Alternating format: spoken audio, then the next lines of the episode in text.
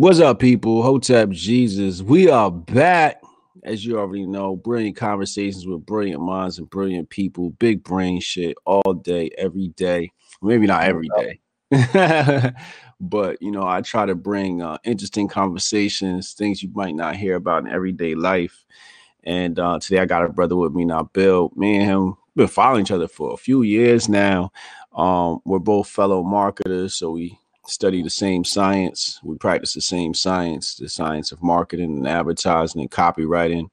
Uh, he uh, calls himself the most expensive copywriter in Dubai, which is, uh, I think, a brilliant title.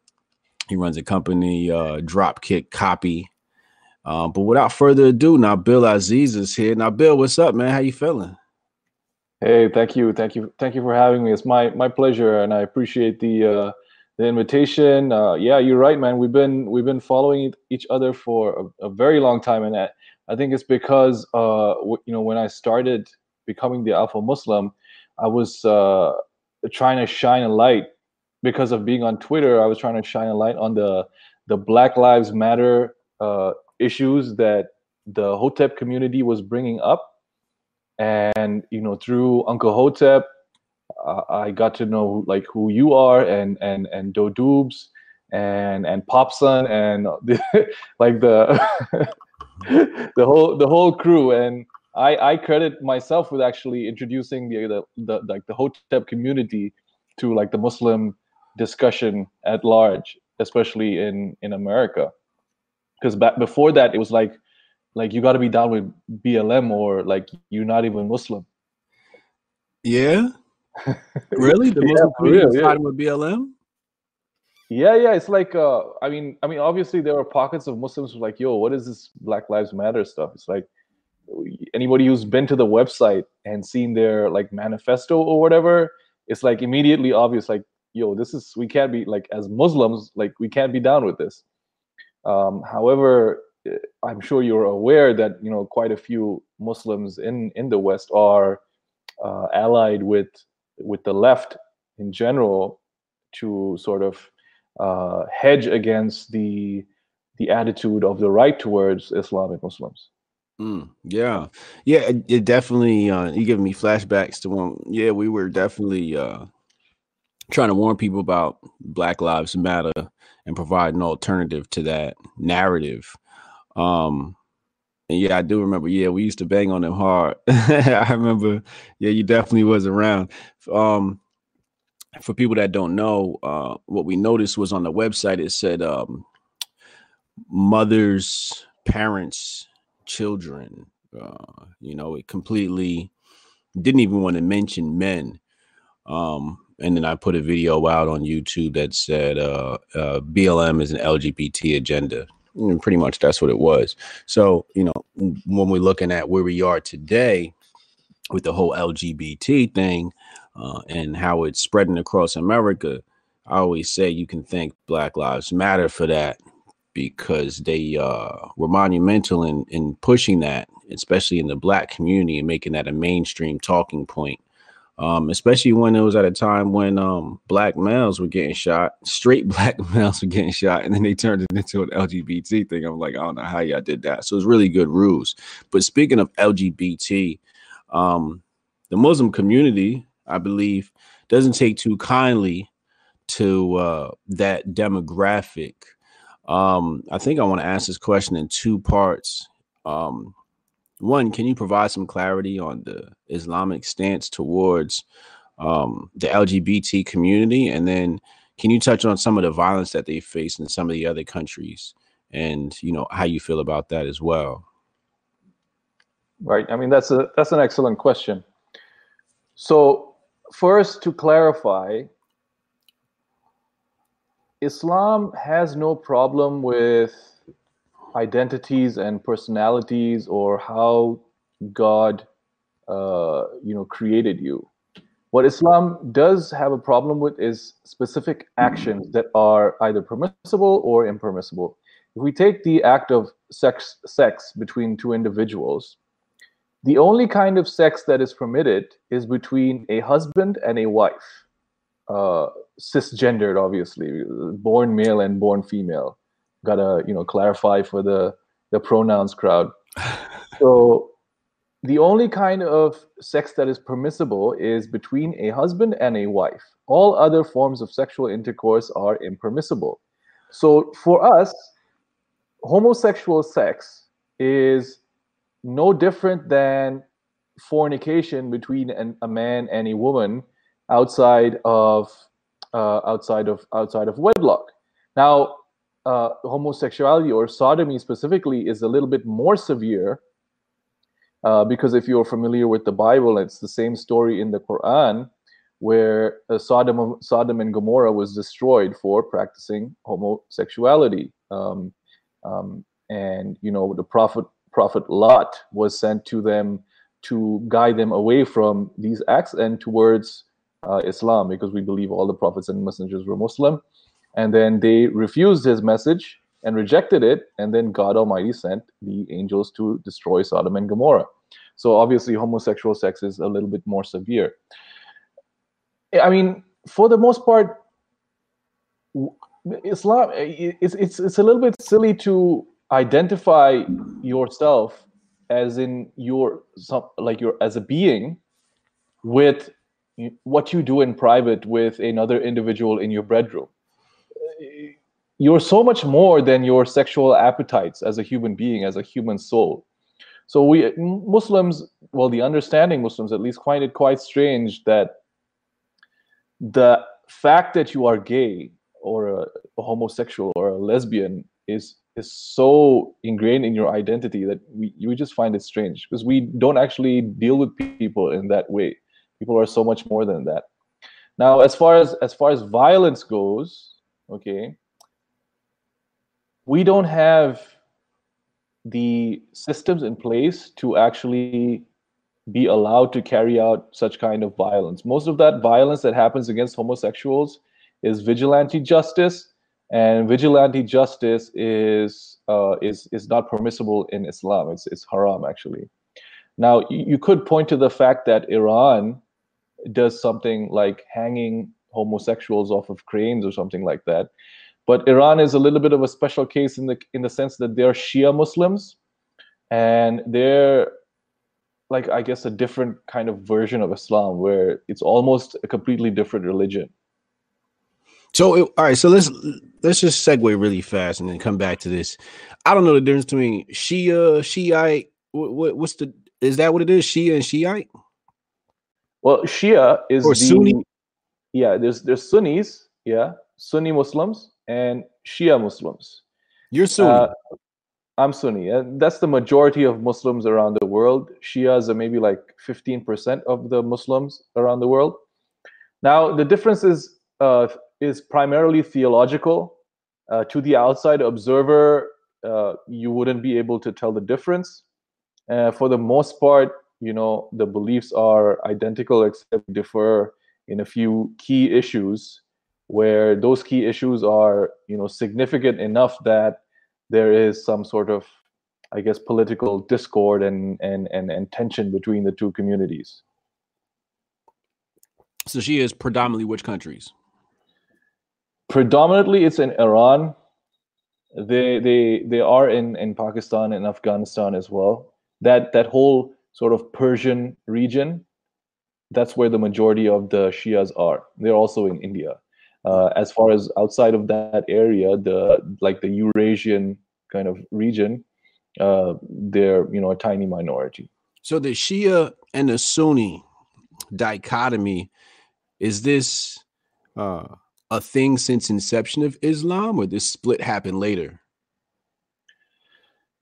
The split happened not since the inception. It was after the death of the Prophet Muhammad by about, I'm not sure the exact length of time, but after the third caliph of Islam was uh, after the progression of the third caliph of Islam. So the Prophet Muhammad, peace be, peace be upon him, passed away. He died.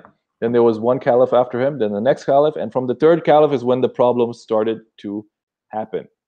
Uh, the split is because the Shias or the original Shias back in the day, they said that a particular companion of the prophet should be the caliph. And the rest of the community said uh, no it should be this guy. And that's where the uh, i guess the the split happened. It's uh, you could call it political but where that initial political rift started where it ended up is a much more different place. Uh, so when it began it was something that was purely political in the sense that okay we want our guy and you you guys want your guy. But now the split is so much that we have almost completely different theologies in the sense that you know if you dig into the theological beliefs of sunni muslims and shia muslims you'll find almost nothing in common it, it could be almost two different religions in the way that uh, they practice their religion mm. Mm. okay so i just want to touch back on something you said earlier you said that uh, it's kind of odd that people identify themselves based upon their sexual activity and I agree. You know, I, I, that was my thing. I'm like, like I, there's no special place for guys who like fat asses or big titties, right? like, like, and like, do I get special treatment? Do I get my own bathroom because I like big titties? You know what I'm saying? Yeah. Um, yeah. So, the so, titty pride, titty pride parades. Yeah. So, do you think is there some sort of agenda to like degrade society or to bring people, I guess, to their lower selves, their lower nature?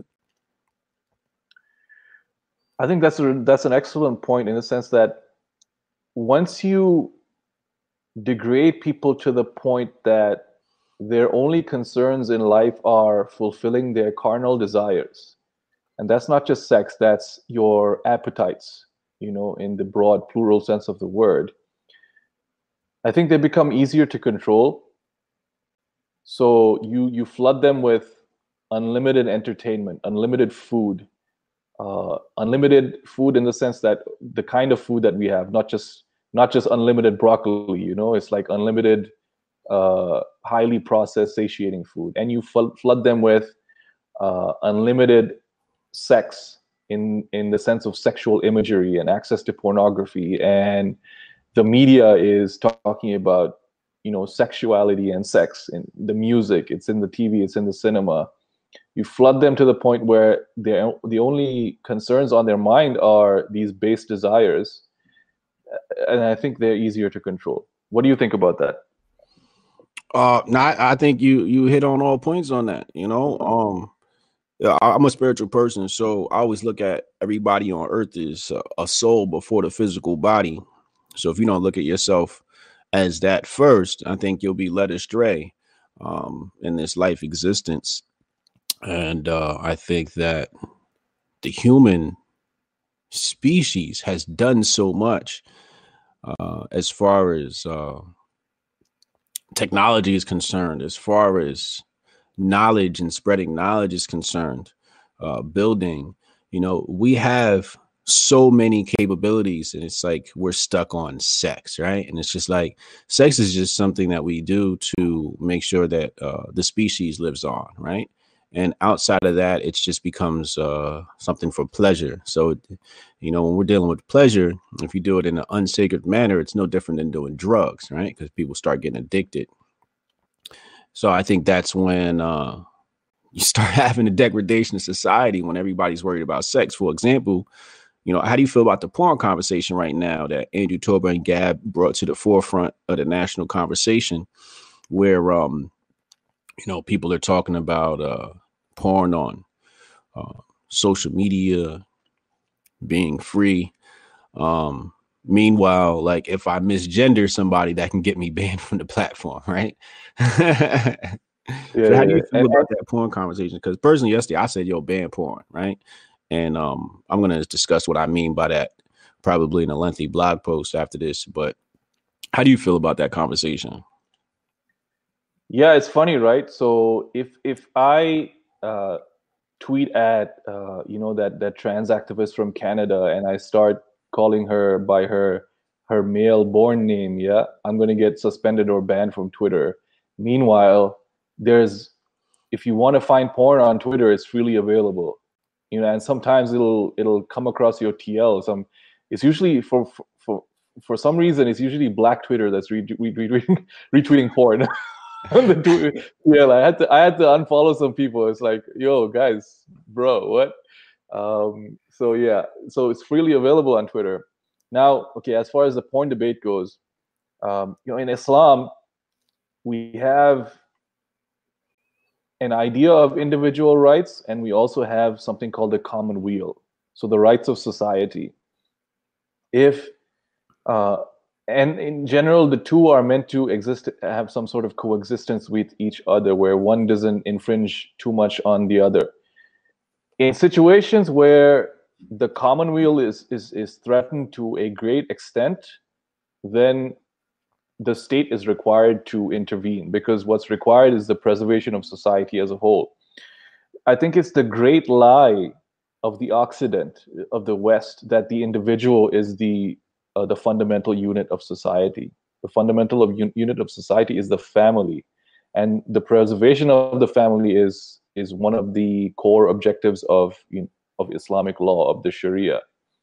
So when we're talking about porn, um, it's first of all it's it's it's not permissible. It's haram unequivocally.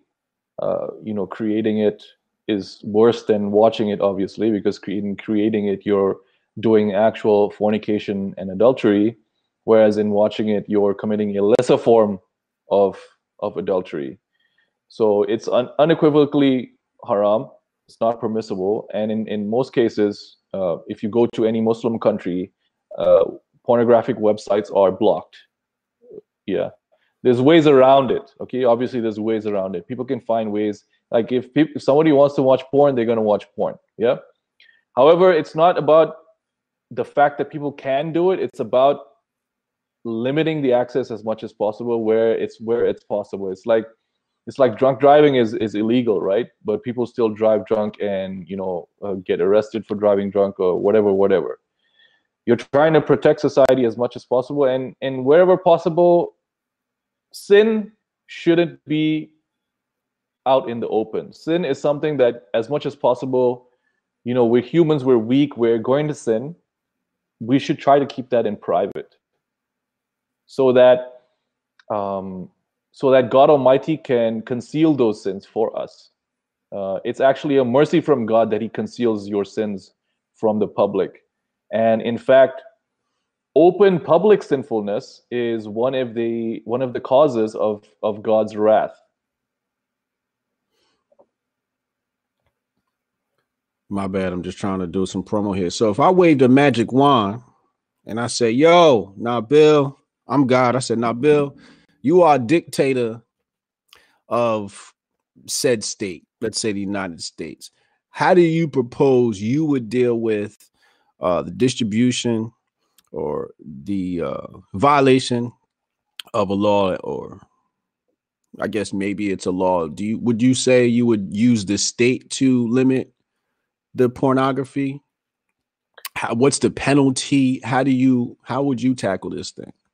what's the is it a secular state or a sharia state Um, let's do both, right? Because when you say Sharia, I don't know what that means, right? Um, Yeah. let's say it's secular. Let's go secular first, and then we'll go Sharia. Um, yeah, I mean, obviously, there's, I can sort of see it from different angles because I don't want the government getting involved in what uh, people do in their own private homes or in their own privacy, right? However, a problem could get so bad in society that a government has to step in, right?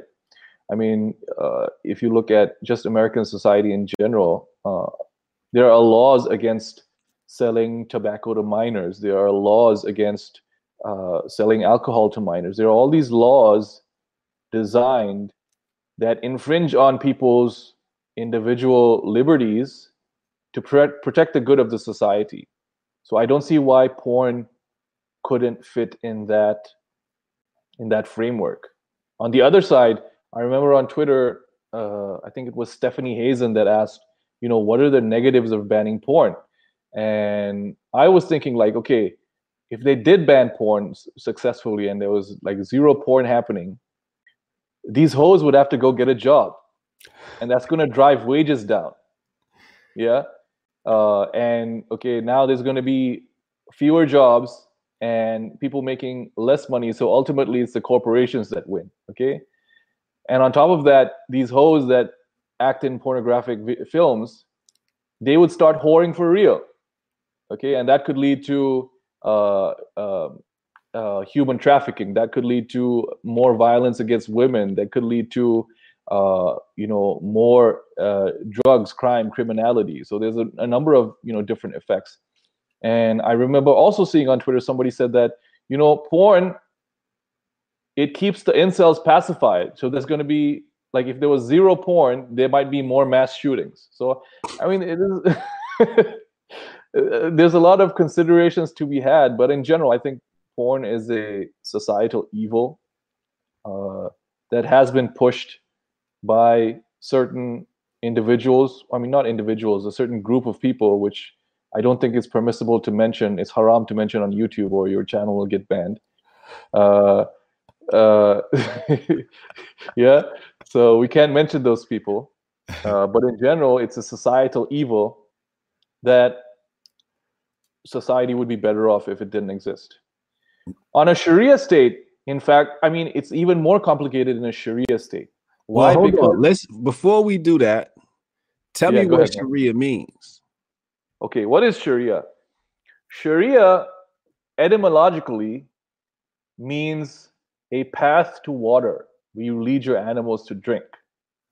Okay? And in the religious sense, it's the path that God has laid out for his creation to paradise. And it's it is uh it's legal consideration, it's it's law, it's spirituality, it's uh, it's creed, it's all of those things.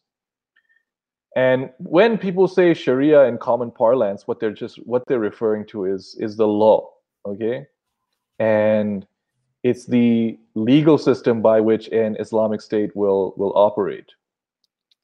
So if we were in a an Islamic state where Sharia was the law of the land, as opposed to the Constitution of the United States, I think it would be even more complicated. One, because at its heart, Sharia requires the consent of the governed.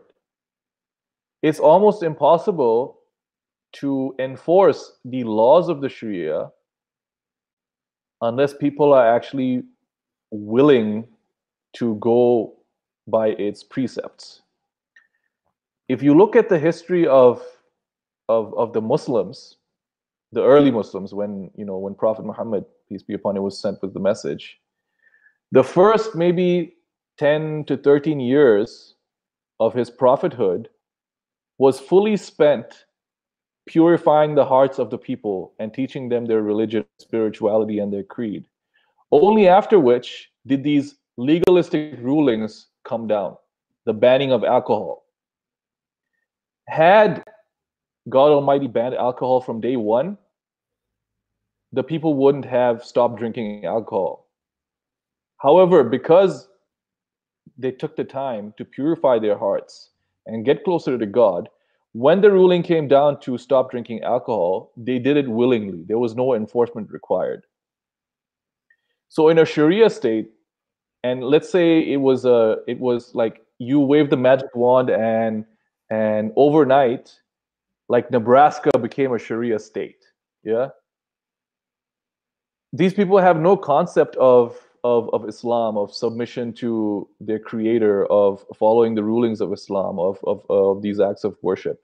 Now, if I were to impose the rulings of the Sharia, they, naturally the people are going to reject it. Yeah.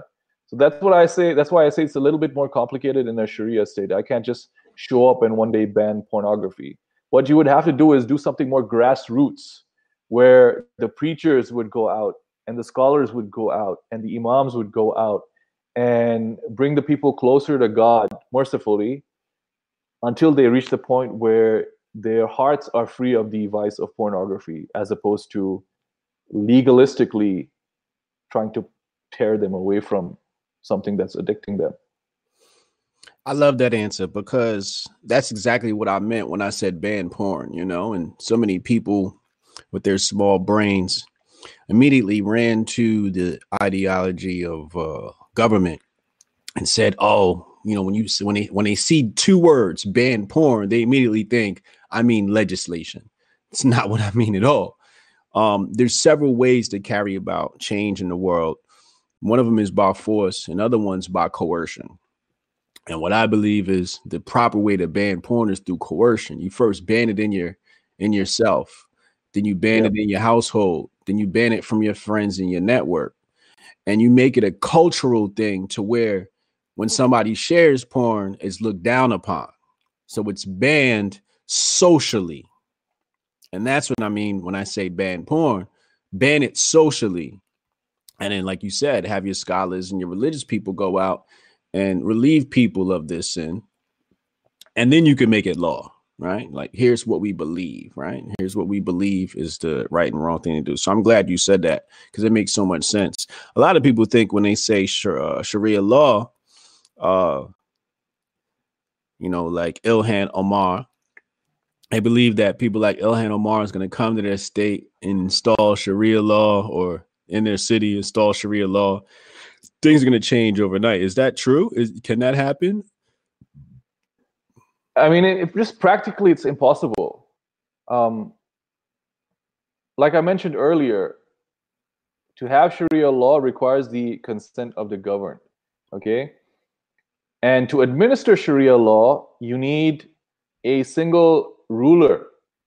That ruler also has to have the consent of the governed. Okay. So practically speaking, the way America is and your your legal system, your checks and balances, your forms of government, it's impossible for it to happen. What could happen is Muslim communities in the US become uh, well let's they might take over an area and they choose internally as a community that this is how we're going to operate ourselves and i think the orthodox jewish people do that in america is that isn't that correct oh, yeah, that's correct. they yeah they govern themselves and in in england the orthodox jews have their own separate court system, like a Sharia legal system. They have it like that in Brooklyn, New York, too. Exactly. They have their own legal system. They they have Sharia courts, Jewish Sharia courts. So they got their own police. They have their own courts. They have their own schools. They got their own buses, their own ambulances. Yeah, self government. Yeah. yeah, and uh, I don't think you're allowed to uh, step to them that way, right? Where you like, yo, you guys can. This is America. Jews you can't do that over here. Yeah, I don't think you're allowed to do that, right? Oh no! Oh, you don't want to do that. you don't want to do that. That's a bad move. Yeah. So okay. So so so practically speaking, like if the Jews can have it and you're okay with the Jews having it, like what's the difference with the Muslims having it? In fact, there are already places in America right now that are majority Muslim, and you can't tell the difference between uh, Palestine. Like there's a place in New Jersey called Little Palestine. You're you're from New Jersey, right? Yep. Yeah, Little Palestine in New Jersey, Dearborn, Michigan, Philadelphia, Germantown. Okay, like that beard that Black Thought walks around with. That's called the Sunnah beard. What is Sunnah? Sunnah means the tradition of Islam. Okay, and you have non-Muslim African Americans be walking around with the uh, the jalabia, the the the white the robes. Yeah, so there are places in America already where the community self-governs and acts in a certain way. It's not it's not law. It's not written into law, but there is a, um, a I guess you could call them the the social norms are very very Muslim, and people conduct themselves in that way, in the sense that let's say you and I have some sort of uh, business dispute, right? Instead of going to the uh, court, we might decide let's go take it to the imam, and the imam might, you know, uh, squash the beef between us, you know, and that's us consensually between us, mutual consent. We agree that we're going to go and uh, stick to God's law instead of the law of the the non-Muslim. Oh yeah. Uh sidebar, what's up with the beard? What's the significance behind the beard? The Prophet Muhammad said, grow your beards and trim your mustaches. So Muslim men do it because the Prophet Muhammad said so. Okay, got you. It just happened to be in the book. Cool. So let's get back to it a little bit. Uh I think the problem is uh there's some subconscious racism from whites and Europeans, right? Um, and then there's also uh when we're talking about why the Orthodox Jews can get away with it, but the Muslims can't, right? So I think it's twofold. I think it's the power of the Israeli state. And then I also think it's the fact that the Jewish people look white, right? They look like white people. So they look at them as if, you know, they're that's their cousin. But the Islam community is coming over with brown skin, right? So I think there's some some racism some subconscious racism or conscious racism at play here, which is why it's okay for one group to do it, but not another, right?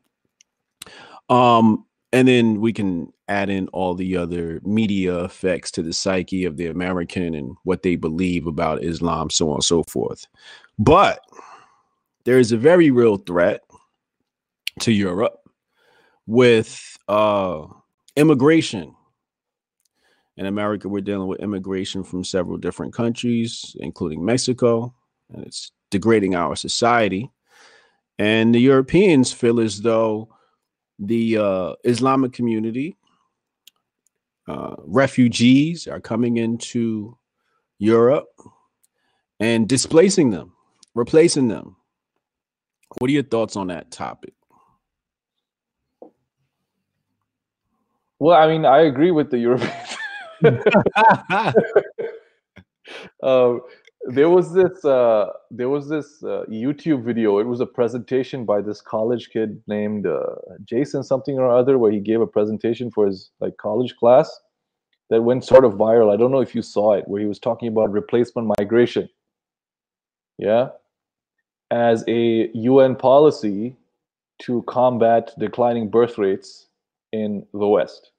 Yeah so they're bringing in all of these migrants to fill the worker roles that are going to be freed up because a generation, two generations down the line, the white folks aren't having enough kids. Um, I, I don't like this actually. And I sort of lost my train of thought. But what I wanted to say was. Well, you started off saying that you, you agree yeah, yeah, yeah. I do. I I do agree with uh, the the Europeans in the sense that one, just speaking from an Islamic perspective, okay, moving a Muslim, moving from a Muslim land to a non-Muslim land, is something that is is disliked in the religion, if not uh, not permissible. The only reason why a Muslim is allowed to live in a non-Muslim land is if he has some some business there, or if he's there to uh, call people to Islam. Okay, so that's one thing. Second thing is all of these uh, able-bodied men or whoever it is, these migrants, these uh, economic migrants, I do believe they call them, are leaving the Muslim countries, and there's a brain drain happening. So who's going to take care of the Muslim countries? Okay. The third point is there is, a, is always an equilibrium that exists between a low birth rate and a high birth rate. Okay. And instead of thinking lo- short term, like, okay, what's going to happen a generation from, from now when all of these, uh, you know, these, these the, our, our white people are not having enough kids and we don't have enough people to fill the jobs. They ought to be thinking 200, 300, 500 years from now where it's all going to balance out. Yeah. So I really don't see the the positive benefit of bringing all these migrants when what happens is mostly it's leading to civil strife. And you can see the difference between countries like sweden and countries like poland and hungary.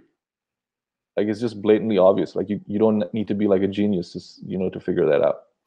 Mm-hmm. so i sympathize i sympathize with the uh, I guess the right wing, if you would call it, uh, in in terms of their uh, demographic displacement.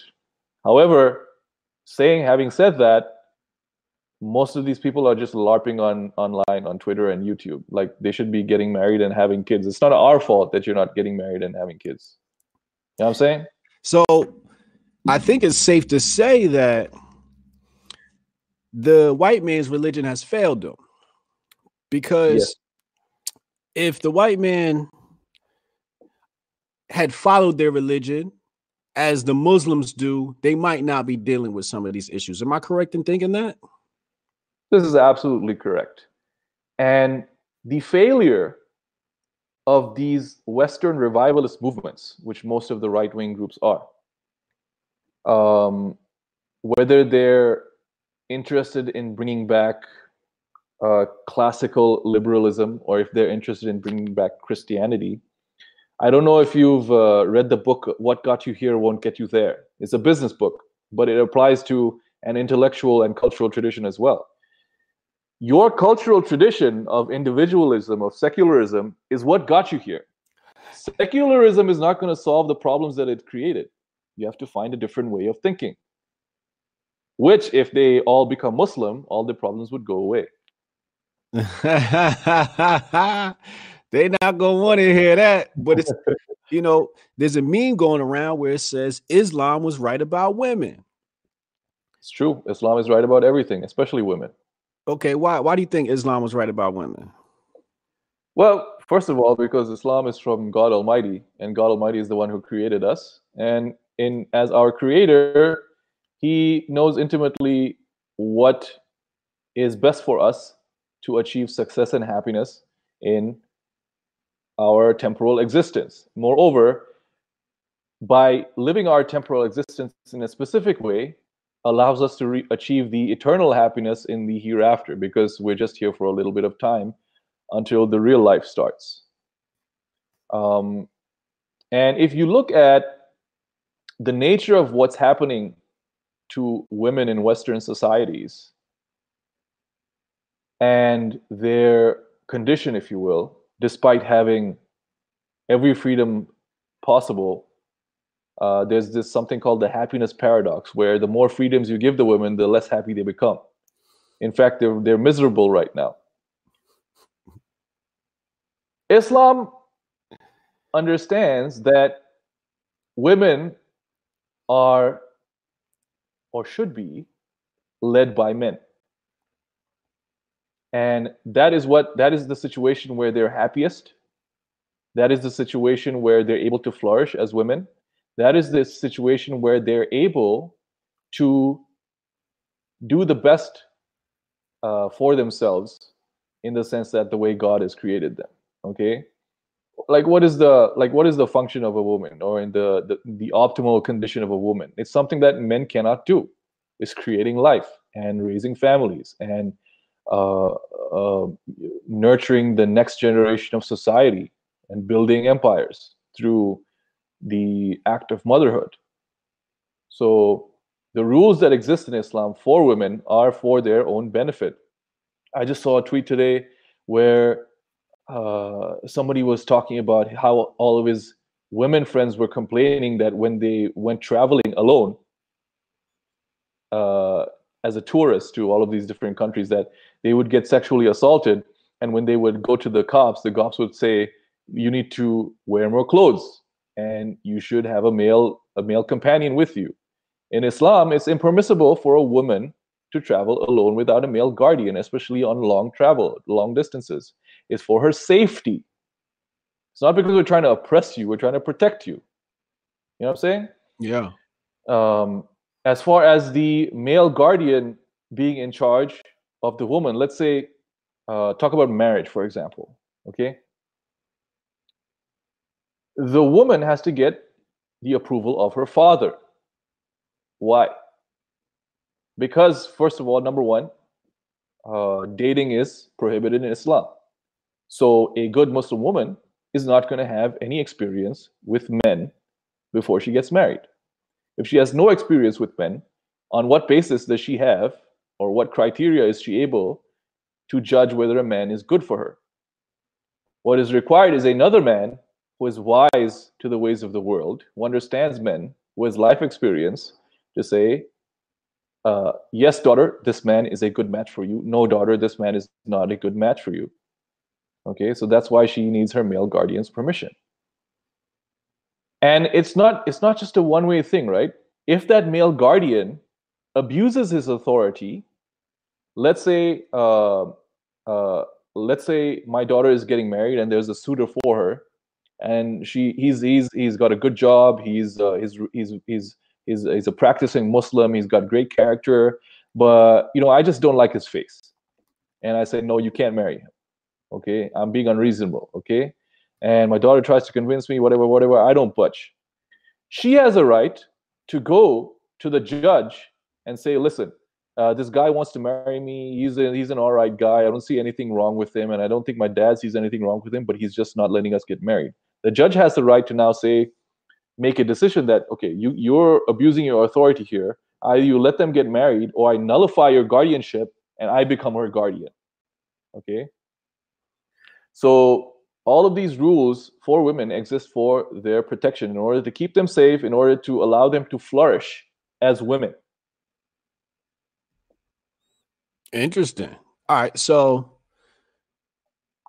uh, correct me if I'm wrong, but does the Islamic faith uh, and or the Quran condone beating your wife? Domestic violence, as we would call it here in America. Yeah.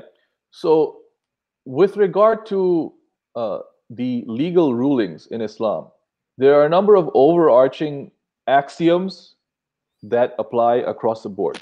One of those axioms is there is no harming and no re- reciprocating harm.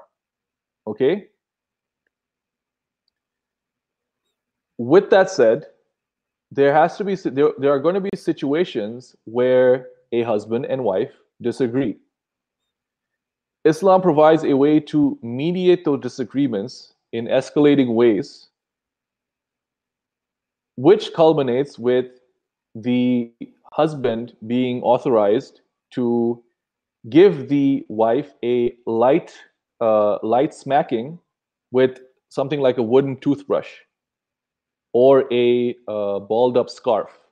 He's not allowed to physically harm her, it's like uh, it's like okay i take a pen like i take this pen and i start like you know smacking her like this and saying hey listen if you don't start acting right you know there's going to be problems okay? So it's not to harm her and it's not meant to cause her physical harm.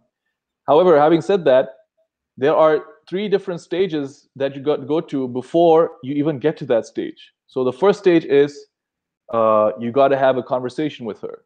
You listen you know why are you doing this this is not right. This is not how you're supposed to behave as my wife okay? That's the stage number one. Second stage is you uh, ignore her. You don't uh, you don't sleep in the same bed with her okay? You withdraw you withdraw your attention. Uh, and any man who understands the women knows that withdrawing your attention uh, is like you know torture to a woman.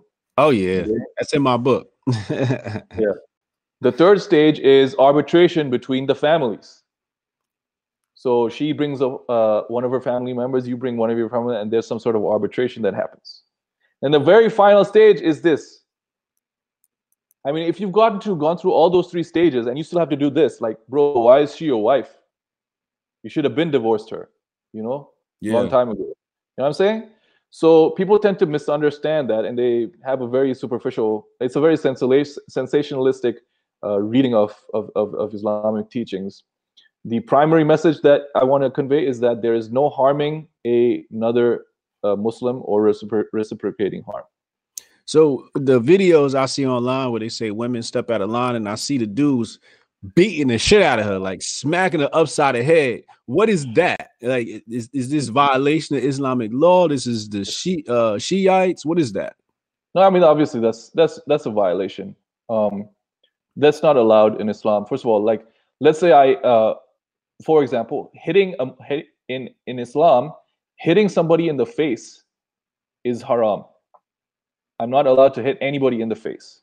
So a husband, just ipso facto, a husband slapping his wife upside the head, not allowed in Islam. Okay. uh, in funnily, funnily enough, I suppose it's not really funny, but in some cases it could be funny. If you go to countries like Algeria, the women there think that if a husband doesn't smack her around from time to time, he doesn't love her. The women will say that. There's like there's like a clip that went around where like they they're interviewed on TV on like the news, uh, and the question the the interviewer is asking them, "Yo, what do you think about uh, uh, a husband, you know, smacking his wife around?" And the women are like, "That means he loves me." wow. so I think some of these Algerian women must be like red pill, really red pill, because it's like, yo, I, you know, you know how women are, right? yeah, yeah. Like, like, listen, we know how we are. Uh, you know, you know from time to time that we might need a a smack around once in a while. You know. Yeah. Um, and, and also, just looking at it from a practical perspective, I'm sure you've seen all the videos on YouTube where uh, women have lost all sense of their physical stature in comparison to a man. Yeah. And they will uh, act out or act a fool with impunity simply because they don't believe that any sort of physical reprisal is on the way. And they may push the man to such an extent where he loses control or he may be justified in defending himself and then uh, she gets you know attacked or you know in this case it could be self-defense right? So i think uh, you know on balance people ought to it's, just there to you know protect both both sides of the party. Right. All right let's talk about the uh my dad jokes around. He calls them bed sheets, right? and I think they call them burkas, and you know, um, they wrap the women, right? Is this a new thing? Because I know in in Iran it wasn't always like that. I think in the seventies they decided to do the whole wrapping of the woman thing. Where did when did this start? Has it always been this way? Um, and then how do you feel about it? Like, is that how women should look or dress, or what are your thoughts on that? All right. So Islam stipulates some specific guidelines about the way a woman should dress. Okay. She is only allowed to expose her face and her hands. Everything else is supposed to be covered. Okay? Woo! Face and hands. Uh, yeah, that's the that's the maximum that can be shown. Okay what clothing she wears to, to achieve this condition depends from culture to culture. If you go and see uh, Muslim women in Nigeria, in West Africa, in, in Mauritania, their style of hijab is very, very different than Saudi Arabian women or Malaysian women. It's because their culture dictates the style of clothing that they wear.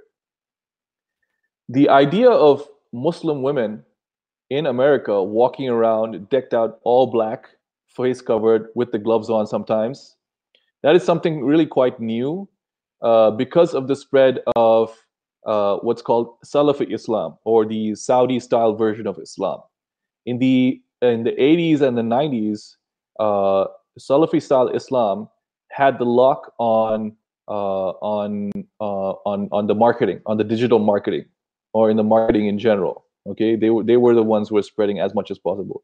Not just not just on the digital marketing side but in the pamphlet side in the uh the brochure side in the you know the materials the marketing they were, materials. they were wholly in charge of spreading the propaganda. Exactly. So that i those understandings of islam spread where in the se- to the extent where the kind of islam that is practiced uh, is more in, in, from from the external perspective in, in the sense that what we how we dress how we talk how we behave is more a imitation of saudi arabian culture than it is uh, the basic fundamentals of, of islam yes it's islamic but it's the saudi version or the saudi culture that has been imported into america which doesn't make sense because uh, a muslim should adapt to the culture that they're in uh, as much as possible without committing anything that is impermissible in the religion. Hmm. you know, I just wanted to do uh, a quick analysis really here, really fast here. It says uh, 1 Corinthians 11 6. Um, if a for if a woman does not cover her head, she might as well have her hair cut off. But if it is but if it is a disgrace for a woman to have her hair cut off and her head shaved, then she should cover her head. So, you know, a lot of people, you know, say, you know, certain things about Islam and, you know, the, the wrapping of the women. And, and again, the white man has lost sight of his religion. He's he's not following his religion to a T because if he was following his religion to a T, his women wouldn't be walking around the way they do in Western civilization. I always looked at the wrapping of the women in Islamic culture as uh, a protection uh, from the perversion that's purported by Western Civ. I'm glad you gave me that breakdown because now I understand that when I see the whole all black thing, that's wholly a Saudi creation. Whereas if I see Ilhan Omar, she's just got the turban on. She's just following uh, the guidelines of Islam based upon her interpretation and culture. Yeah. Oh, that's And great. That's not, to, that's not to say that the Saudi un- the Saudi version is incorrect. right. It's just yeah. It's just that that black clothing is the lightest weight clothing that is available, and they're in the desert. It's hot, you know. yeah. Uh, so that kind of clothing is what's most comfortable to wear over their uh, their outer garments. It's the same reason why the Saudi Arabian Saudi like the the Arabian men in the especially in the uh, the, the the the the Arabian Gulf they wear white. right. Yeah, because it you know reflects the sunlight and it's lighter and it's it's more airy and all those kinds of things. You know. Um, yeah. Yeah, yeah, yeah, it's it's wholly an interpretation. This is how the Saudis decided to interpret the Islamic Bible, and based upon their geographic location, this is how they choose to dress, right? So every region, including America, we wear jeans, right? In some places, they don't wear jeans. So it's definitely a cultural aspect, but the commonality is the fact that a woman shouldn't be showing uh, her hair and and and ha- it, only her face and hands should be shown, right? Yes. Right. and- only. if you look at uh, any representation of Mary, Mother of Christ, her hair is never exposed. right. Right. Nuns, their hair is never exposed. Right. I was Uh, raised Catholic. I know. Uh, you know, women uh, a hundred years ago would never go out with their hair exposed. you Right. know? Right. So it, it's, it's something that's that's common throughout history, throughout cultures. Um, and the idea of covering your head is is normal. It's like an act of propriety almost. It's like good manners. It's like how back in the day in the 50s, like every guy, every man would go out with a hat on, right? It's just how you know culture has changed, and it's just to the to to determine that you know the more exposed you are, the more you know forward thinking or progressive you are, which is really just not not the case. Yeah. Orthodox Jews, the women actually don't leave the house unless they have wigs on, um, or their hair is covered. So they also practice that. Um, You hard. know? There's some super there's some super hardcore Orthodox Jews that actually wear the niqab. They wear the burqa. You can't see their face. Oh wow. Um, so here's something that's that's odd to me, and maybe you can correct me. To me, it's haram. I see uh Islamic women wearing the full uh what's the dress that Saudi dress that from top to bottom? What's that called? That's called the abaya. the The robe is the, called the abaya. Uh, if the head covering from top to bottom is called the burqa. Uh, the face covering, just the face covering, is called niqab. So you can call it a lot of different things. All right, so the ayah is it called? Abaya, the robes, the long. Abaya. Yeah, okay, so we got the abaya. The, the women on Instagram are wearing the abaya and the uh burqa, right? And they're posing in prodoc- pro- provocative poses, Yeah. and they're wearing makeup. To me, I'm like, yo, this kind of defeats the purpose of your whole religion. You know, you like supposed to be humble and all this. Wh- What what what does Nabil say about all this? Is this haram? Are they still playing within the rules of Islam? Are they um are they rebelling? What's happening there? Because I don't like it. I mean, um, your Muslims got thoughts too, man.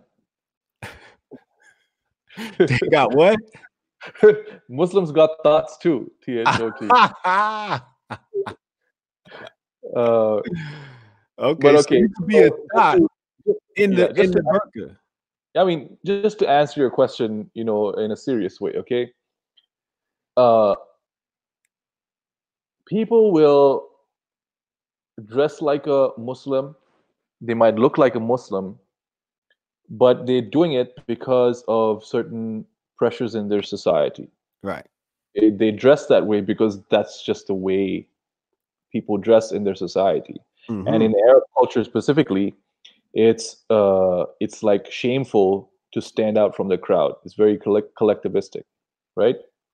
So they may wear this they may wear this clothing because you know uh, they're trying to be obedient to their family or they're forced to do it or it's just the way their culture is.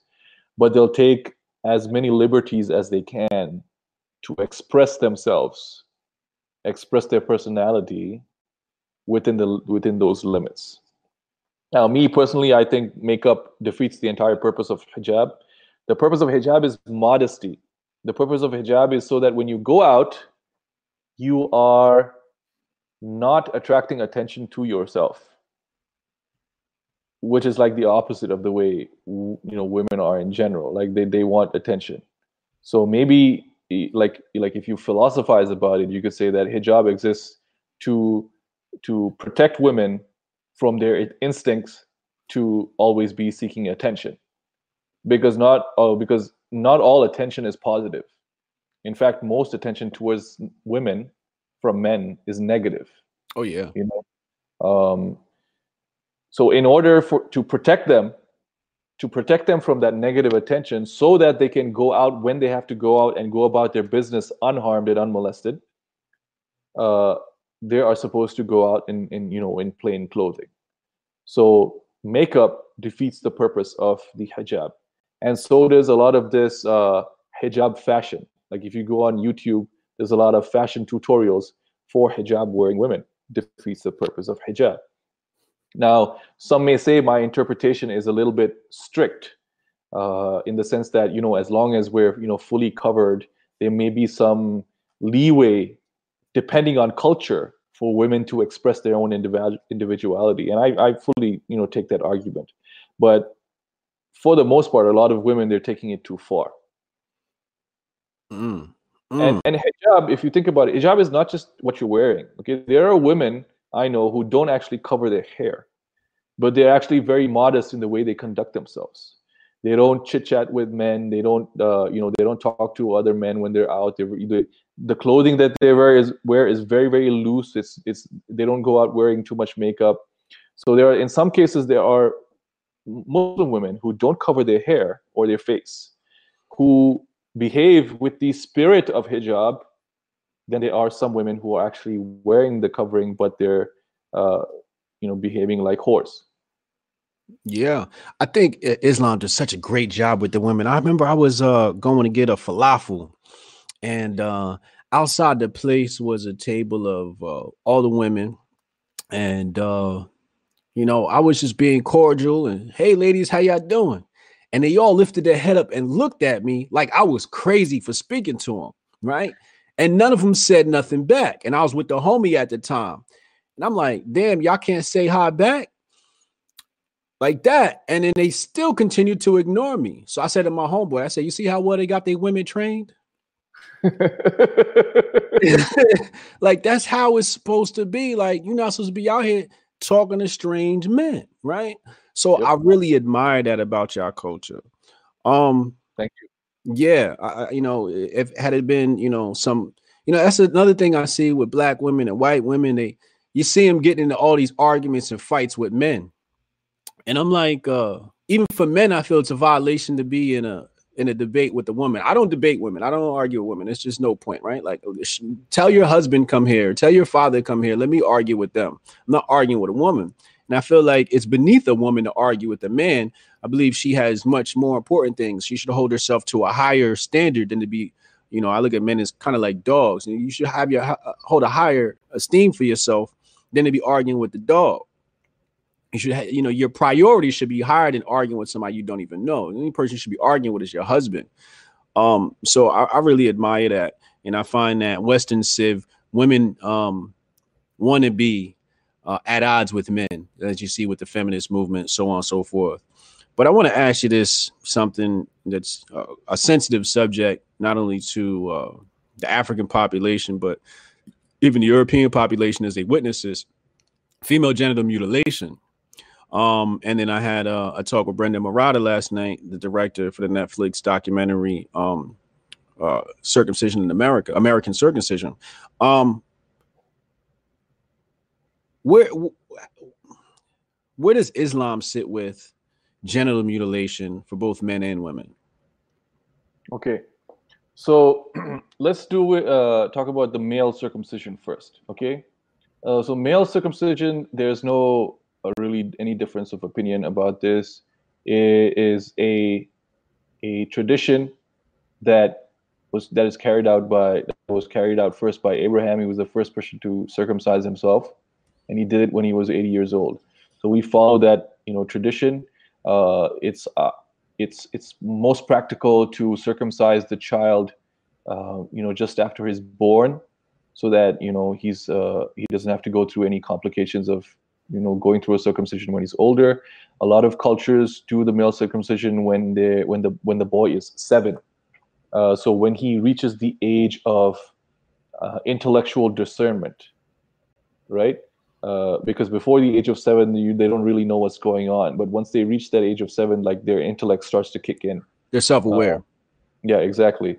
So that's the age. They call it the age of discernment, uh, which self-aware is the perfect translation. Uh, so they sometimes they do it at that age. Okay, so that's you know, there, there's no issue. There's no issue there.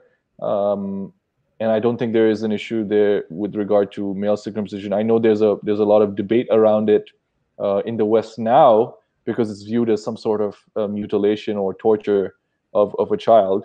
However, you know, for most of you know Western history, you know, men were men have been circumcised according to the Christian and Jewish traditions as well.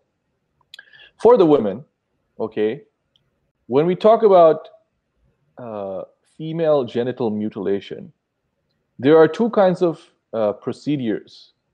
One of them is called a clitoridectomy. Okay, clitoridectomy. And the other one is called a clitoridotomy. Okay, a clitoridectomy is a clitoral excision where you basically, it's almost like a female castration, where you cut out the entire the clitor much of the clitoris the labia and uh, a lot of the sensitive areas of the vagina where most of the nerve endings are. And then it's it's stitched up with a small opening to allow for uh, you know urine to pass through and sexual intercourse to take place okay? Clitoral excision. This is unequivocally impermissible in islam the fact that some muslim cultures do it is besides the point they shouldn't be doing it okay all right, so clitoridectomy, clitoral, clitoral excision, haram. Okay, clitoridotomy is what's called a hoodectomy. All right, or in some cases, some might call it a labiaplasty. The two different things. A hoodectomy is a cosmetic procedure where the hood of the clitoris, some of the hood of the clitoris, is removed to expose the clitoris. Okay, this gives the woman uh, more sexual pleasure during the act of intercourse. All right. Uh, so the clitoridotomy is what is something that is allowed. It's not obligatory. It's allowed in Islam. So the hoodectomy. Some Muslim cultures practice this where the top of the clitoral hood is slightly removed so that when she becomes a woman when she gets married she's allowed to have she's able to have a better sexual experience with her husband okay so that is what clarifies the difference between the uh, the incorrect and impermissible act of uh, female genital mutilation, which is the clitoral excision, and the female circumcision, which is the hoodectomy. And right. people confuse confuse the two, which is why all of this uh, outrage happens. Awesome. So now, uh, thank you for clarifying that for people that want to know. As you can see, haram. Um, for female genital mutilation. Uh, for anybody to know, haram means forbidden. Um, we got some super chats here. Uh, Rike Caballero, Caballero, uh, two dollar super chat, and uh, Black Mountain Hotep has a five dollar super chat, and their uh, super chats are quite similar. It says, uh, "How has Islam treated and treats Black people?" And then Black Mountain Hotep says, uh, "What, in your opinion, explains the nature of Africanized Islam? If you are of the belief that there is an Africanized Islam." Okay, so first, let me get out of the way that uh, African people have uh, historically not been treated treated well by Muslims. Uh, and this is a general thing that I, I don't think anybody could disagree. Is that something that Islam advocates or Islam teaches? Absolutely not. Because in the Prophet Muhammad's final sermon, he says, uh, paraphrased, uh, a black has no superiority, superiority over a white, and a white has no superiority over a black. Rather, it is your deeds that uh, God Almighty will look at. Okay? So uh, the idea of racial inequality is something that is alien to Islam. Okay, have black people been mistreated by Muslims in the past? Yes, they have, and some black Muslims or black people in general continue to be mistreated by Muslims today. Uh, with regard to an Africanized version of Islam or the black Muslim contribution to Islam, Bilal, the first Muslim to give the call to prayer, was a, freed slave. One of the foremost scholars in Islam, through whom we receive many of the Islamic traditions, also was a freed slave. The Mamluks were a, a freed slave empire or kings that became sultan. Tariq bin Ziyad, who landed in the Iberian Peninsula and conquered Spain uh, uh, for, for the Muslims, was an African Arab. Uh, Usman Dan Fodio in Nigeria, the Sokoto Caliphate, okay, black Muslim scholar. Uh, Mansa Musa, said to be the, the richest man in the history of the earth, I believe. I'm not sure. Maybe Solomon, Prophet Solomon, is more more, more wealthy. Also a Muslim. Um, there are many black Muslims in the American tradition where one of the great, um, I wish I could remember his name, but he was a slave who was an Islamic scholar. And at night, when he would finish his work, he, he would write out the Quran by on, on a piece of paper by memory. And there, there exist manuscripts of his handwritten Quran today, and you can go and read it uh, and he wrote it from memory, and there are no mistakes in his uh, his writing of the Quran. So, Black Muslims have a, a massive, massive contribution to the Islamic tradition. Mm. So, uh, it's a good segue to one of my points I wanted to bring up. Um, double standards, right? So I know in the Jewish faith, they have uh, a loophole for sin, which basically says, you know, you can do something to the goyim and it won't be considered a sin, but if you do it to another Jewish man, then it is a sin. Uh, do any double standards like that exist within uh, the Islamic faith? Do you have special privileges for each other? Mm, not, not, um, not that I can think of off the top of my head. Uh, in a wartime scenario, there are uh, some exceptions that are made because typically Muslim the only time Muslims will are supposed to go to war is uh, if there's a war against non-Muslims, right? So in that case, things like uh, deception is uh, is permissible as a as a tactic of war. Uh, things like um, things like theft to disrupt the enemy uh, supply line and di- disrupt enemy economic infrastructure is allowed. Economic sanctions are are allowed in a wartime scenario, but these are all wartime dispensations that don't don't occur in peacetime.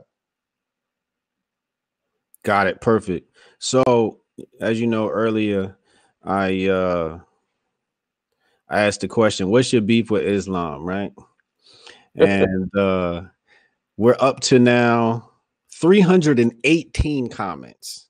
Yep. on that one tweet. All it took was five words. Everybody got beef. Beef. What's that? I said everybody got beef with Islam. everybody got beef with Islam. This one dude says Islam was founded by a sixth century warlord who married a nine year old. Is that true? Uh, he wasn't a warlord. Uh, he was a a nobleman from a tribe in Arabia called the Quraysh tribe. For the vast majority of his his messengership, it was prohibited for him to fight, despite the fact that he was being re- religiously persecuted by his people.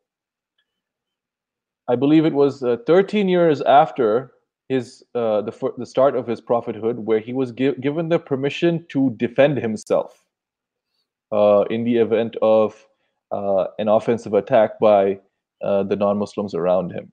And shortly after that, he was allowed to go on offense. Okay, so I think I don't know if you agree or not, or w- whether your audience agrees or not, but military uh, strategy or military conditions are necessary for a people to be able to to exist and to survive and to thrive. Because there's always going to be people who are not content to live and let live. There's always going to be people out there who are going to aggress against you. For a religion to survive and thrive there has to be some element of protecting itself of defending itself against uh, foreign aggressors. And i think i think that this is something that christianity gets wrong in the sense that this whole this idea of turn the other cheek. Uh, you find that in the west now christianity is like a, a laughing stock. People just it's made a mockery out of. You have things like you have things like piss christ. You have things like uh, in house of cards uh, kevin spacey's character spitting on the statue of, of, of, of christ the messiah. You know this kind of blasphemy this kind of disrespect towards a prophet of God is, is, is something that you know Muslims uh, wholly reject and, and do not tolerate. In fact, I don't know if you remember there was a movie called Noah a while ago that Russell Crowe uh, to, uh, was acting in. That movie was actually banned in Muslim countries because it it blasphemes or disrespects the prophet Noah. So I think this kind of attitude is necessary in order to protect what's sacred in society. So, as far as the claim as uh, being a warlord goes, I, I reject that claim. Uh, the wars that the Muslims fought at that time were necessary in order to protect their fledgling state. Uh, as far as marrying a nine-year-old, he did marry uh, his one of his wives, Aisha. The marriage contract was completed when she was six. Uh, after which she moved into his abode when she was nine. Uh, and I believe ostensibly that when she was at this age, she had already passed puberty. So now, in our times, this would be something that's uh, that's uh, you know not allowed. It's it would be considered as something that's uh, you know a child marriage. But at that time, the culture was entirely different. Uh, people matured at a much younger age. Uh, ch- people were expected to uh, go into adulthood and take on adult responsibilities at a much younger age. So I think it's an anachronism to uh, to consider uh, it as something like a child bride, a child bride, or pedophilia. Mm. So basically, you're saying back then, if you passed through puberty, that made you a woman. Yes, and if you passed through puberty, it also made you a man. Um, it's interesting to note that of all the criticisms that uh, pre, uh, uh, enemies of Islam or, or, critics of Islam back in the days uh, would levy at Islam and the Prophet Muhammad, his marriage to I- Aisha was never one of them. Because back in the day, what was the age of getting married was like 12 and 14 and stuff like that. You know, they would be already married and trying to have kids and stuff like that, right? Oh, yeah. So it's really more of a cultural phenomenon. And in fact, if you go around the world, ages of consent vary significantly. In some countries, it's as low as 14. Some countries, I, I'm not sure if 12 is the number, but 14 is the lowest I can remember. It's 14, it's 16, it's 18, it's whatever, whatever. So the main concern is okay when it comes to marrying a young woman okay there is a, a floor in terms of age where the marriage contract that, that's the lowest it can go where you can complete a marriage contract where a father can say okay uh, when she's old enough i'm going to marry her to you. All right? However that that axiom that i mentioned earlier there is no harm or reciprocating harm. If such a marriage would result in harm to the woman then by its nature it's not permissible. All right? So in our times marrying a young woman like that, a young uh, whether she's nine or she's ten or she's eleven or she's twelve, that is something that would be extremely, extremely, I would say, uh, frowned upon, if not impermissible. Despite the fact that it happens in some places in the Muslim world, because these people are these these places are not educated, yeah. So un- un- uneducated people do a lot of different things. Yeah, they'll you know do female genital mutilation. They'll uh, they'll do acid attacks against women. They'll you know marry little girls. You know, uh, uneducated people do lots of things, and that's not really a reflection on Islam, as it is to a lack of education and a lack of understanding of the rules of the religion. Mm, indeed, indeed. Uh, I want to get a little bit messy here. Um, Imam of peace, Imam of peace you know, I, I, follow a lot of conservatives. A lot of conservatives follow me, and um, I see this guy Imam of Peace popping up on my timeline, and every time I see him pop up on my timeline, I'm like, "What the fuck is this dude talking about, yo?" Like, he he he just seems to me like one of those virtue signaling leftists, except he's Muslim. So.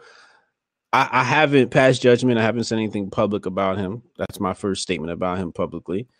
Um, because I wanted to understand Islam first, because um, maybe there was some validity, but I really got some SJW vibes off of him. What are your thoughts on the Imam of Peace? How what, what context? What's what box do I need to put him in? Uh, Imam of Peace or Imam Tawhidi is the Shaun King of Imams. he's the Shaun King of Imams. yes. So he's not actually an Imam.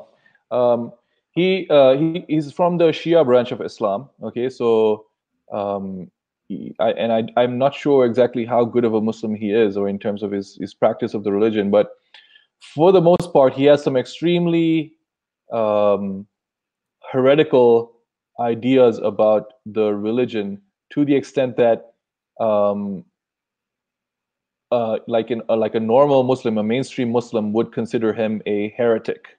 Okay, so okay that's one thing okay? Leave that to the side. That's an internal uh, interfaith uh, intra-faith uh, criticism okay? Second is his credentials as an imam okay? Uh, in australia where he's from there was an investigation conducted by the australian news media i'm not sure which channel it was into imam tawhidi's credentials. And he was found out to be a fraud all right? So that's another thing third thing is that he is well, well, not Go no, ahead. My bad. Go ahead. Uh, the third thing is that the community in Australia do not recognize his authority. Um, so, an imam or a religious leader, he needs to have some some bona fides. Like other imams, gotta put some respect on his name. Yeah, and the community needs to recognize him as as some sort of authority his organization or whatever his his his Islamic center or whatever he calls it, it's like some like some random office somewhere with with like no congregation or nothing. All right. So he's a total fraud. Okay. I believe he left Australia because he was not getting any traction there in order to go do his uh, his grifting in other countries. He went to England, he went to Canada, uh, maybe like he I think he came to to America and did some of the the right wing talk shows as well.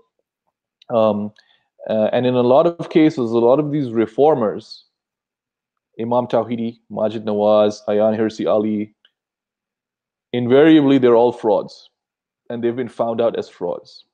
It's just that the, the audience that they're speaking to, which is the, the right wing crowd that don't like Muslims and Islam, they are like they're telling them what they want to hear so they don't want to go too deep into the background and find out you know is this person legit or not uh, so that's what imam tawhidi is he's a fraud he's the shaun king of imams yeah. So all right. So he's a grifter. He tells people what they want to hear, and then they can say, "Oh, look, I don't have a problem with Muslims. I like Imam of peace, right?" But they don't even care about his validity. I find that across uh, all races of grifters. People don't care if these people are, you know, uh, frauds or not.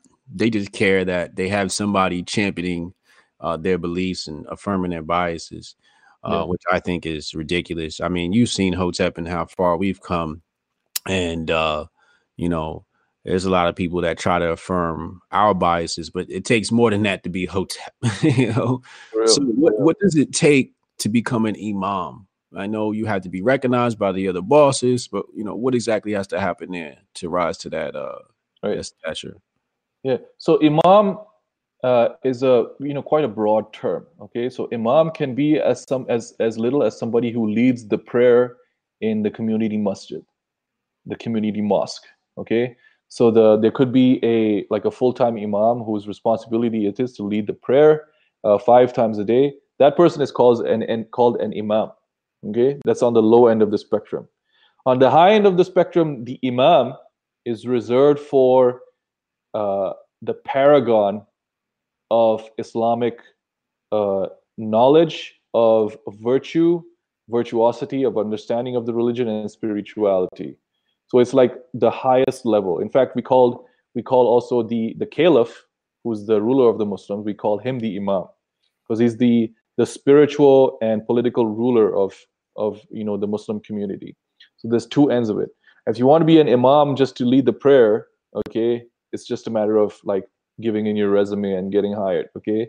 If you want to be the other imam, the paragon imam, okay, that takes a lifetime of of learning of spiritual sacrifice, of worshiping God, of purifying your soul, of of, of submitting to your Creator, um, and just generally living a life as a good Muslim. Does uh, is there anything in, in, in Islamic faith that is uh, against Christianity, or uh, I guess you can say non-religious tolerance? Well, I mean, we don't believe that they're uh, like we believe that they're like disbelievers because uh, every prophet, uh, the the prophet, when a prophet comes to a people, they're obliged to accept him. Right. So uh, Jesus, uh, peace be upon him, came to the Jews. The Jews rejected him. All right. Okay. So rejection of Jesus is an act of disbelief. All right. Muhammad, peace be upon him, came to the Jews, the Christians, and all of mankind. They're obliged to accept him. So uh, Christians in this sense are required to accept the messengership of Muhammad, and if they don't, uh, they are disbelievers. I mean, there's no. I mean, as far as tolerance goes, like it's live and let live, right? Um, we uh, live alongside each other. We don't agree with each other's belief, but we uh, live in peace as much as possible. Yeah. That the fact that we disagree religiously, and the fact that we believe in uh, what's called salvific exclusivity, in the sense that we only we believe that only Muslims are going to heaven, that doesn't negate the fact that we will uh, be civil and peaceful with people who are peaceful to us. Yeah, uh, I saw somebody in the chat earlier. They said, I thought hoteps were above this religious conversation, and uh, that person's wholly ignorant because uh, to be hotep is to be uh, religious tolerant to recognize that there are thousands of faiths across the earth and you know god didn't put us here to be the judge jury and executioner of the uh, world people so when somebody says they're muslim or christian or jewish we don't dismiss them or think less of them like some other people will and i think the huge contradiction i find is that you know being in the, the name hotep jesus um a lot of conservatives because they're Christian um, have this strong attachment to Jesus, which is fine. Um, but they'll come to me and they'll say, uh, you know, if you don't believe in Jesus Christ, then you're not going to heaven, da da da. And I'm like, well, you just said the same thing about Muslims was wrong, but here you are doing it to me, right? So I think uh, every religion has uh, their dogmatism attached to it, and I think it's unfair when people because the Jews believe one thing, you know, and believe that they are the chosen ones, and everybody else is kind of just like cattle, right? So, um, I don't think that uh, that that that type of dogmatic outlook on other people is exclusive to Islam, you know, um, and I think it's wholly unfair. Um, and everybody has their dogma, right? And if you say you don't have your dogma, then I'm going to call you a liar. Right. You have your you have your own preferences, and it's okay for you to have your own preferences, you know, as long as we can get along, right? Oh yeah, I got plenty of dogma. You see it every day on my timeline, right? Um, especially when it comes to women, right? And I think I think dogma is good uh, because it, it protects you, it keeps you insulated. And I think that's what uh, Western civilization has failed in is uh, they release too much of their dogma and have become too liberal and too accepting and too progressive to the point where now they it's almost completely destroyed. There, there, there pretty much is no culture in America right now. You know, um, the culture in America is just basically like materialism, buy this, sell that. Like that's our culture. Um, I think that economics is inevitable, but economics should not be a culture. It should be an extension of your culture and how you participate in the economy. Um,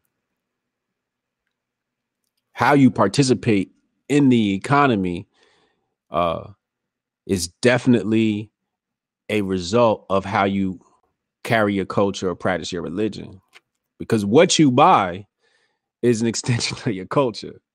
How you make your purchasing decisions is an extension of culture. So, when it comes to economics, what are the overlaps between how Islam uh, decides to operate within economics, commerce, finance? What are the boundaries? Um, how do they interact with other groups that aren't Muslim? Can you give me a bit of education on that? Yeah, I mean, this is one area where I'm not uh, well well versed. I have some general knowledge, so I'll, I'll tell you, you know, what I know. So obviously, right off the bat, uh, usury is haram. Uh, that is, you know, charging interest. Okay, and and now because there's fiat money, there is some discussion to be had about um, the natural inflation rate of, you know, of money, and the fact that if you if if you don't have some sort of interest to account for inflation, your money devalues over time, right? So that's one one discussion. So usury in general, despite the nuanced discussion, usury haram. Okay. Uh, the rest of Islamic eco- economics operates according to a free market uh, as much as possible. Okay, um, there are even lengthy discussions about whether the government has the right to set prices on certain goods. Uh, and there is some difference opinion, difference of opinion between the schools of law, whether the, the, the Islamic government has the right to uh, to set prices, to uh, um, uh, what do you call it, subsidize certain goods and services and things like that. Right, but in general, it's a free market system. Okay, tax. All right, taxes. Uh, the Islamic State is allowed to uh, tax a land a certain amount based on its its yield in terms of agriculture, right? So there's there's some kinds of taxes there, right? There is no personal income tax. There is what's called the zakat, which is the almsgiving of Islam, where a a Muslim is obliged to give 2.5% of his savings over a year, year on year, uh, to the poor. And the collection of zakat is uh, facilitated by the state. So the state is required to employ individuals and have a system to collect the zakat and distribute it to the poor. Uh, so I guess I mean you could call it a kind of taxation, except for the fact that it's not the the government that uses the funds. The government distributes or disburses the funds to uh, deserving individuals. Okay. Uh, other than that, there is a war booty. from the uh, defensive or offensive wars that take place that are collected in what's called the uh, uh, the department of, or the house of wealth or the house of um, finances or whatever you call it. and that again is also distributed in a, in a way where uh, a portion of it is going to infrastructure a portion of it is going to uh, uh, is dispersed to the, the the warriors the soldiers a portion of it is dispersed to um, trusts and things of that nature so that's that's in general how it works but for the most part the main takeaway is it's a it's a free market system i would trade two and a half percent for what we got now here in america in a heartbeat in a heartbeat, bro. This shit is ridiculous. How much um, tax you paying right now? What's that? How much are you paying? Damn near half, dog. Oh my goodness. Damn near half, yo. I, half my almost half my shit goes to this shitty ass government. Um, so I'm gonna have to get a more expensive attorney, um, uh, uh, accountant to figure out how to find some loopholes in this system. Next year, I'm um, setting up a 501c and to turn that and get some of this income off of my personal books. Um, so I'll pay less. Um, but yeah, it's fucking ridiculous. Um, I want to ask you, Western civilization, you know, there's many vices that we love to spend on entertainment, drugs, sex, alcohol in the Islamic community, what are the vices? What do people like to spend their money on? Is it entertainment as well, or you know, what what do people spend their money on? Hmm. Well, I mean, they spend it on uh, food a lot. Uh, Muslims are generally, I guess, there's quite a few Muslims who are obese and overweight. Um, they spend it on uh, things like coffee. Uh, they'll spend it on other forms of entertainment like you know music movies and things like that. Um, so i mean there's there you know, muslims I mean, muslims are just like any other people right? We're as much affected by the globalism the culture of globalism and consumerism that's spread across the world you know uh, you know like the, you know the right wing complains about demographic change but the cultural change that globalism brings across all across the world is far more pervasive in the sense that it more than demographics it kills the culture of a people. There's like there i mean there's a mcdonald i mean there's a starbucks in mecca like right outside god's house you know? So haram uh, I mean, you know, money talks, right? This is like this is the God is God is these people's God is money, right? So, so I think that kind of pervasive uh, spread of the culture of consumption, that globalist spread of culture and consumption, is is is more of a negative effect, or as much of a negative effect as you know demographic change. So you guys aren't insulated from the consumerism no, absolutely not. That's one of the reasons why I focus a lot in my uh, my sort of the the Muslim side of my uh, online activity. I focus it a lot on America and uh, Canada and UK, what the West is doing, more specifically America, because America is the exporter of culture to the world, and American culture, by and large, anti-culture. Yeah, I mean it's degenerate, is what I was going to say. Yeah. yeah by and large is degeneracy.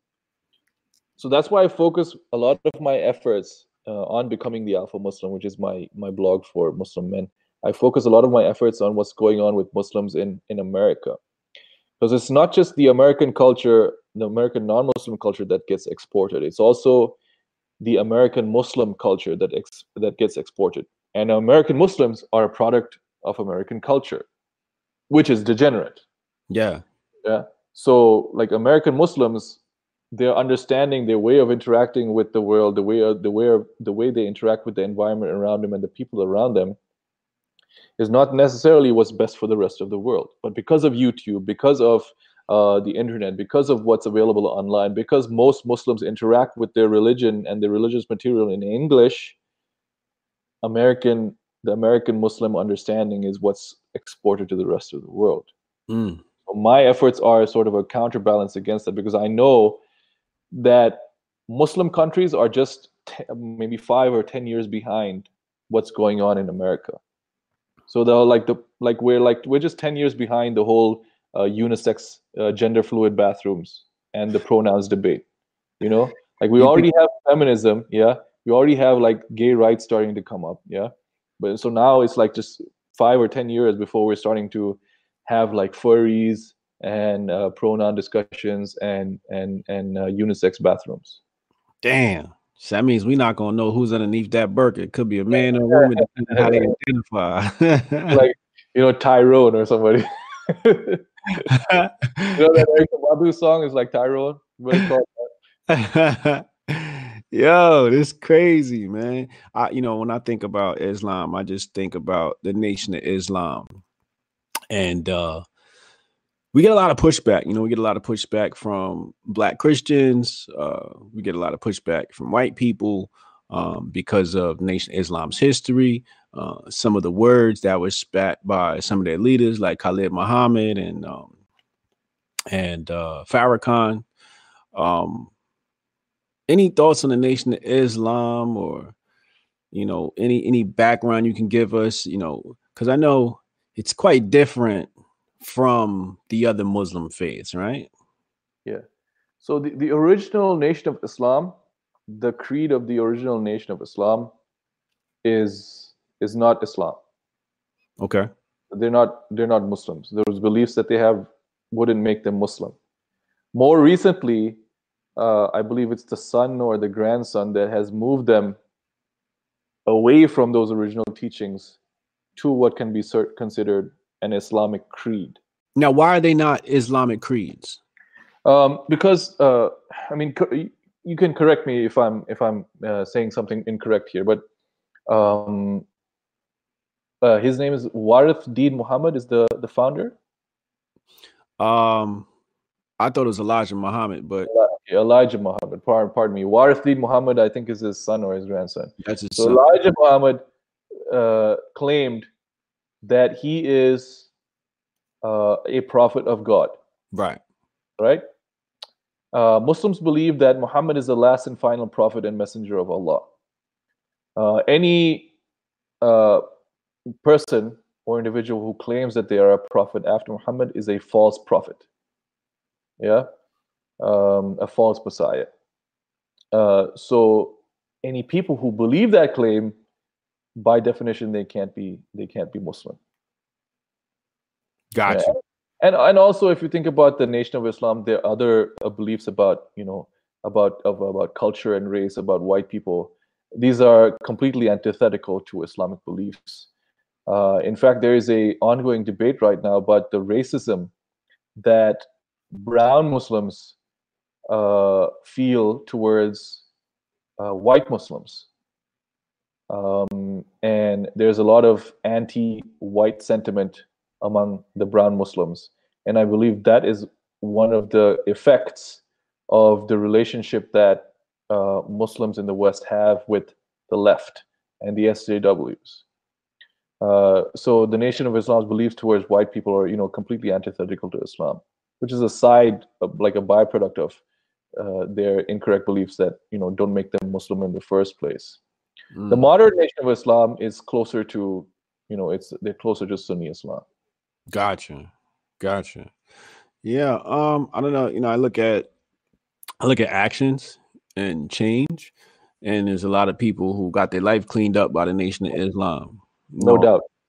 A lot of brothers go into no doubt, no doubt about that. Um, and in fact, the Nation of Islam did a lot of positive in the uh, the American community not just the black community. In fact, what I say is that American Muslim leadership should be handed over to the black Muslims in America because the black Muslims in America are more familiar or more they are more a part of the American culture of the American um, the lattice of sociocultural phenomenon in America than the immigrant Muslims that are leading the nation, uh, leading the Muslim community in the in, in America today. Because most of these American Muslim leaders are first generation, second generation, third generation immigrants. You know, they're not they're not Americans. Right. Yeah? So they wouldn't understand. Yeah, just like Kamala Harris is not African American; she's a Jamaican Indian. You know what I'm saying? Yeah. yeah. So they wouldn't understand the nuances of the Exactly. culture that can't even Exactly. explain. They have to be experienced. Exactly. And then if, if you think about the history of of of of black of black Americans in you know in America, they have that like that shared transmitted cultural DNA through the generations, okay, that makes them uniquely positioned to navigate the problems that Muslims in America are facing. You know, because like Islam and black people are like this in America, you know? and yeah. they're, they're the ones who are you know most closely placed uh, to you know to handle the situation that's happening or the situations that occur you know with muslims in america hmm In Philly, you see a lot of Sunni Muslims, a lot of Sunni black Muslims. Like uh in the hip hop community, got Freeway, you Yep. know, who's a, a practicing Sunni Muslim. Uh Loon, uh used to be sounding the bad boy, is uh a Sunni Muslim as well. And I i, got a, remember what's that? I, I remember i remember loon You remember Loon, right? yeah Yeah. he was like he was like the the like the next version of Mase right Yeah, yeah, he's supposed to take Mase became a Mase became a preacher. I was like, yo, Puffy was like, yo, I gotta get another Mase, son. Let me get this guy over here. Yeah, and then he became Muslim. And then what's the other guy? Uh, Lupe Fiasco, Muslim. Is he Muslim? I believe he is Muslim. Uh, Mos Def, Muslim. Right.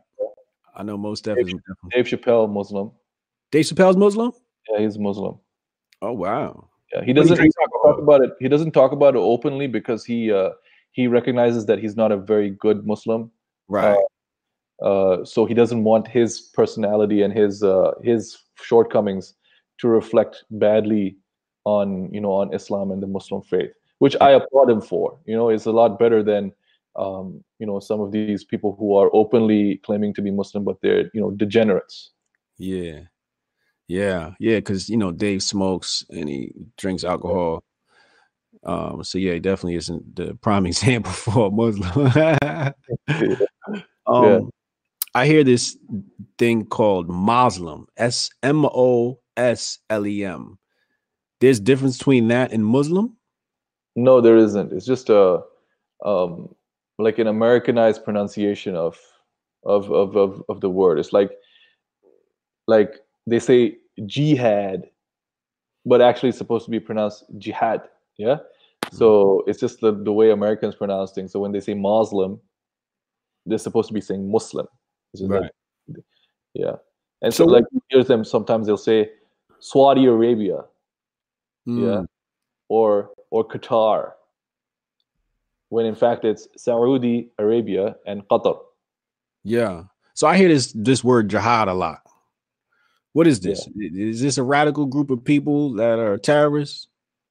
No, uh, um, it's it's what we call struggle. The, the the literal translation is a struggle. Okay, Okay. Jihad means struggle. jihad mean, it means struggle, and in a general usage, it refers to war. Okay, uh, and this war can be defensive or offensive. Okay. uh, and it most closely follows what uh, you in America will call just war theory. Okay. Yeah, are you familiar with just war theory? I've read a little bit about it in some other books, but it's basically justification for war.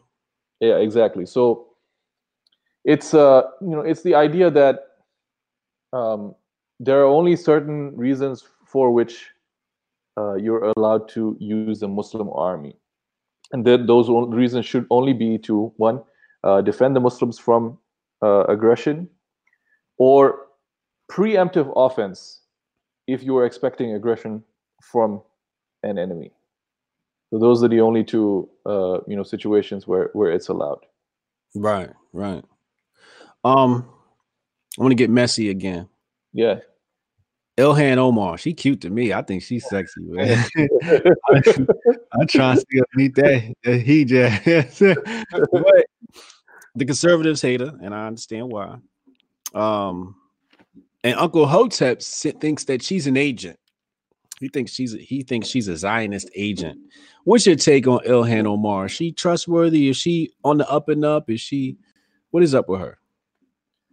Um, man, uh, uh, first of all, let me say that you know it's uh, it's actually impermissible for me to speak badly of of another Muslim. Uh, is is is considered backbiting, right? Uh, I mean, what's since she's a public figure and since she's uh, you know in the public forum, um, you know, like uh, people tend to have this idea of of of Muslims that we're all very very religious and we all follow the religion you know 100% to the t. And i guess that's a good thing. That's like the perception that you know muslims are religiously observant and that's a good thing. Where the fact is muslims are as flawed as any other individual okay? Um, despite the fact that we may have muslim names despite the fact that we may uh, dress like muslims that we might talk like muslims that we have you know mostly muslim belief or islamic beliefs we're, we're all going to have some shortcomings. We're all going to have some beliefs or ideas that aren't in line with what uh, would be considered as proper islamic or muslim belief or behavior okay? Even in my case um, there are many things that i do and say and think that may not be considered uh, at least by more practicing Muslims, as, as things that Muslims should do, say, or think. Yeah. Uh, and in fact, it's gotten me like all canceled pretty much uh, uh, by the online Muslim community. We call them Muslim Twitter. Okay. Yeah? So I think Ilhan Omar needs to be looked at from that angle. So wait, why did why did Muslim Twitter cancel you? Uh, because I'm too like um I'm too I'm too hotep.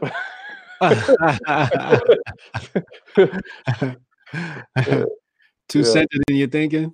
Yeah, yeah, exactly. Um, I mean, that's like a side discussion. It's really not relevant, you know. Um, right. I have like I have my I have my support, and most of my support comes from uh, people who are actually religious scholars okay. who actually know the religion. So, like, as long as I'm cool with them, I'm I feel I feel like you know, okay, I can keep doing what I'm doing. Is when they start, you know, disavowing me, I got to be like, yo, what did I? Maybe maybe I done something wrong. Yeah. Uh, so like, okay, so when you think about Islam Omar, you got to look at her, um, Il- Ilhan Omar. You got to think, look at her from that perspective. Okay. Um, here's a person, uh, you know, from Somalia, from Africa, uh, and we know that people from the Middle East, uh, Asia, South Asia, uh, Africa, those regions uh, tend to be more inclined to uh, corruption than your average Western person. Yeah. Uh, so some of those behaviors could be looked at in that light. Okay, could be just corrupt people doing corrupt things, and not not some sort of Zionist plot uh, to destabilize America. Uh, you know, um, her own personal failings as a you know as a as a as a woman or a, or a Muslim again everybody's got their faults everybody everybody's got their mistakes. So she has um, she has a beef against a certain group of people. Is she justified in that beef? Uh which group of people? against a, a certain group which shall not be named but oh she, yeah yeah yeah.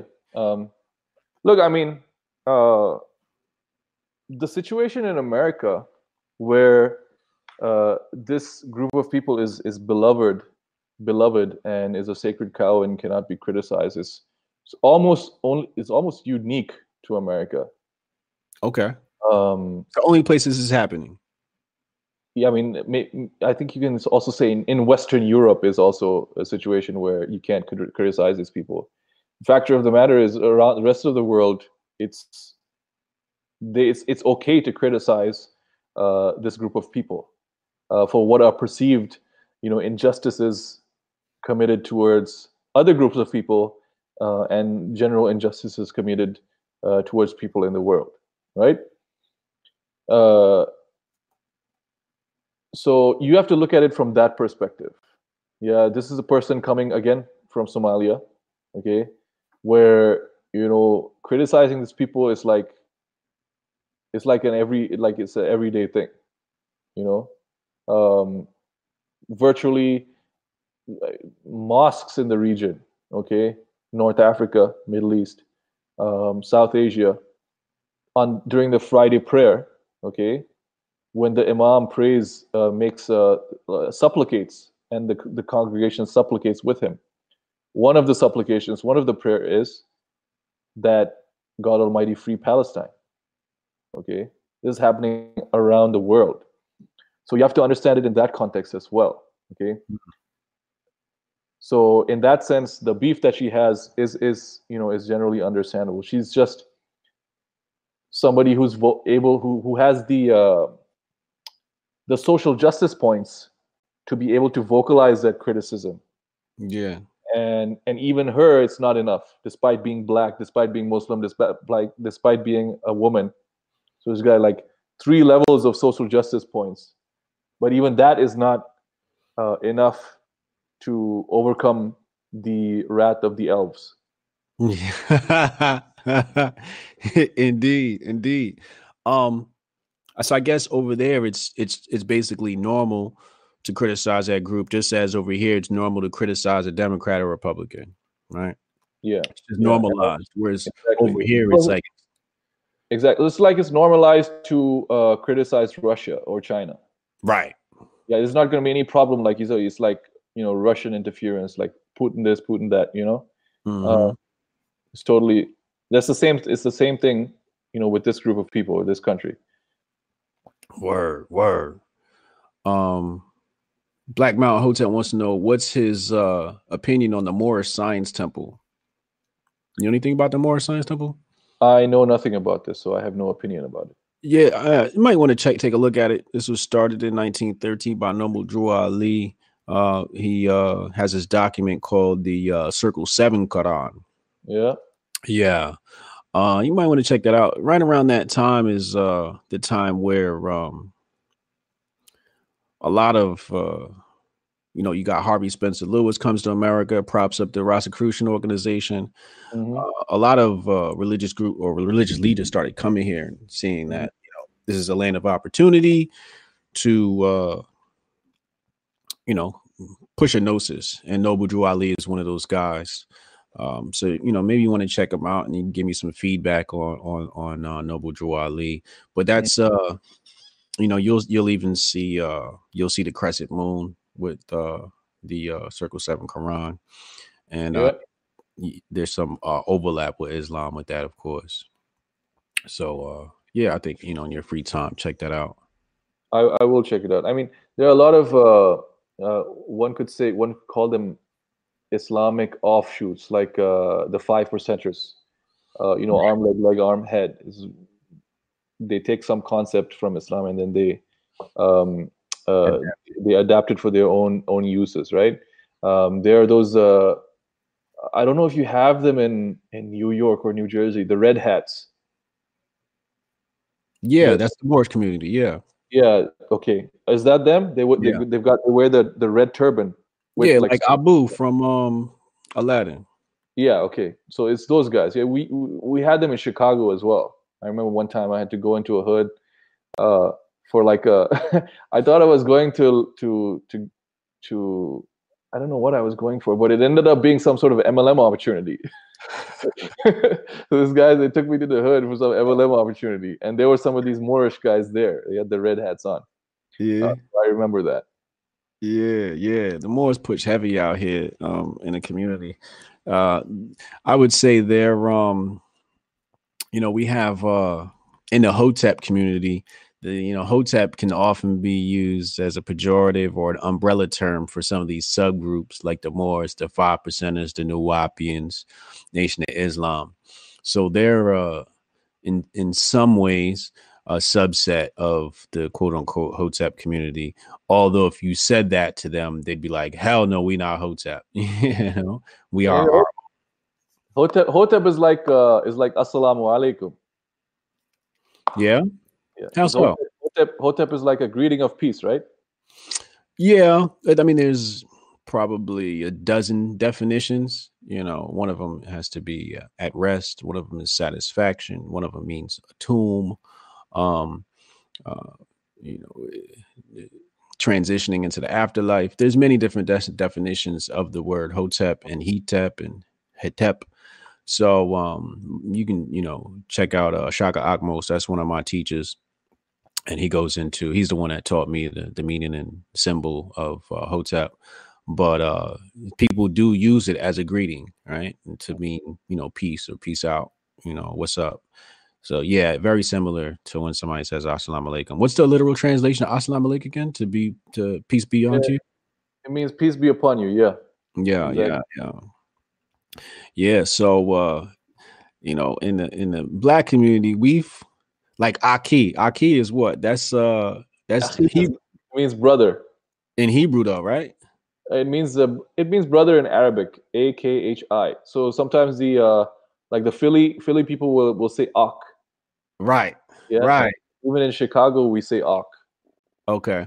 Yeah. So Aki is actually Arabic. Uh, yeah, I, I, there must be some sort of a, a, connection, also a similar word in, in Hebrew as well. Semitic, yeah. Semitic languages, they're the same.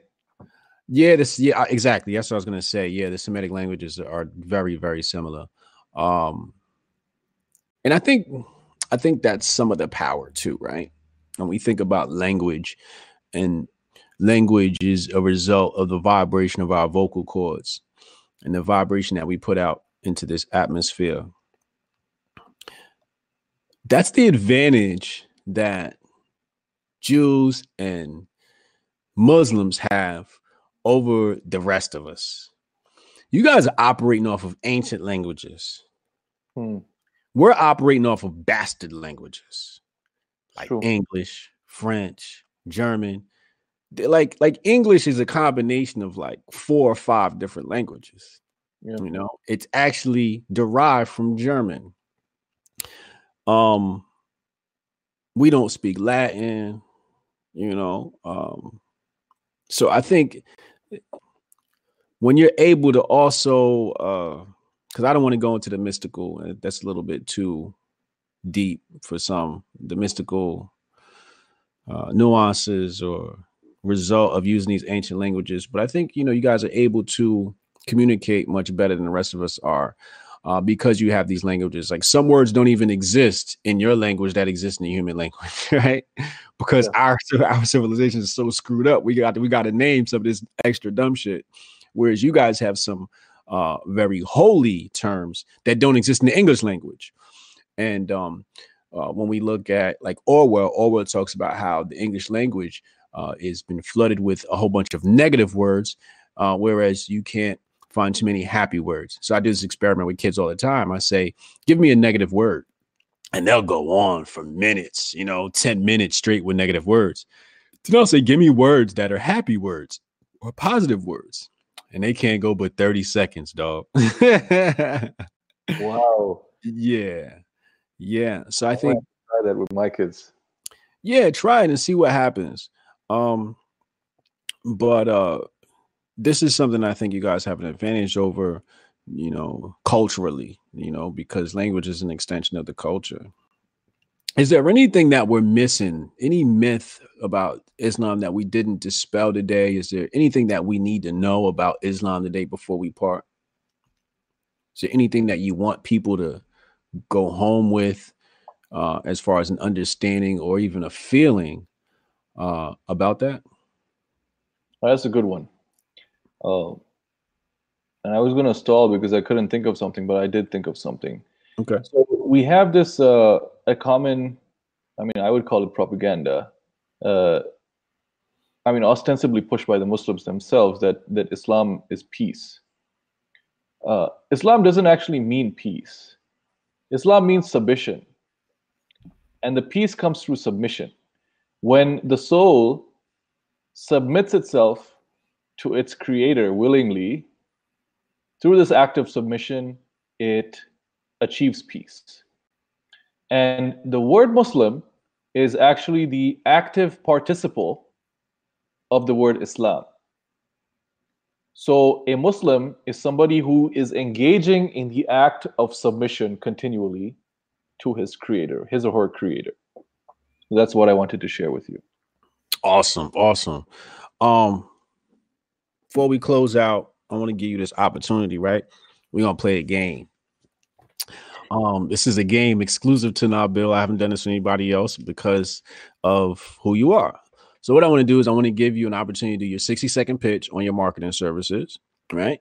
And then we'll run through a scenario where you're selling me a product and I'm going to play a hard ass. And just to like show people how a sales conversation should go when you're selling your services. So okay. I get you start off with your 60 second pitch and then I'll start throwing out rebuttals, and we just kind of work through it and make this a learning experience for people. How you're supposed to handle rebuttals and sales? All right. Well, okay. So I am the co-owner uh, and founder of Dropkick Copy.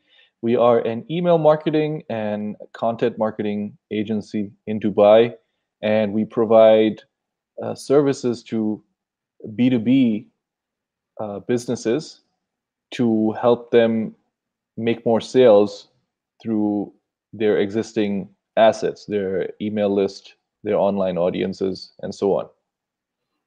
Awesome. Um, I think email is kind of archaic. I don't think my business really wants to use email marketing. Do you think I should push email marketing? Why? Well, it really depends on what your goals are.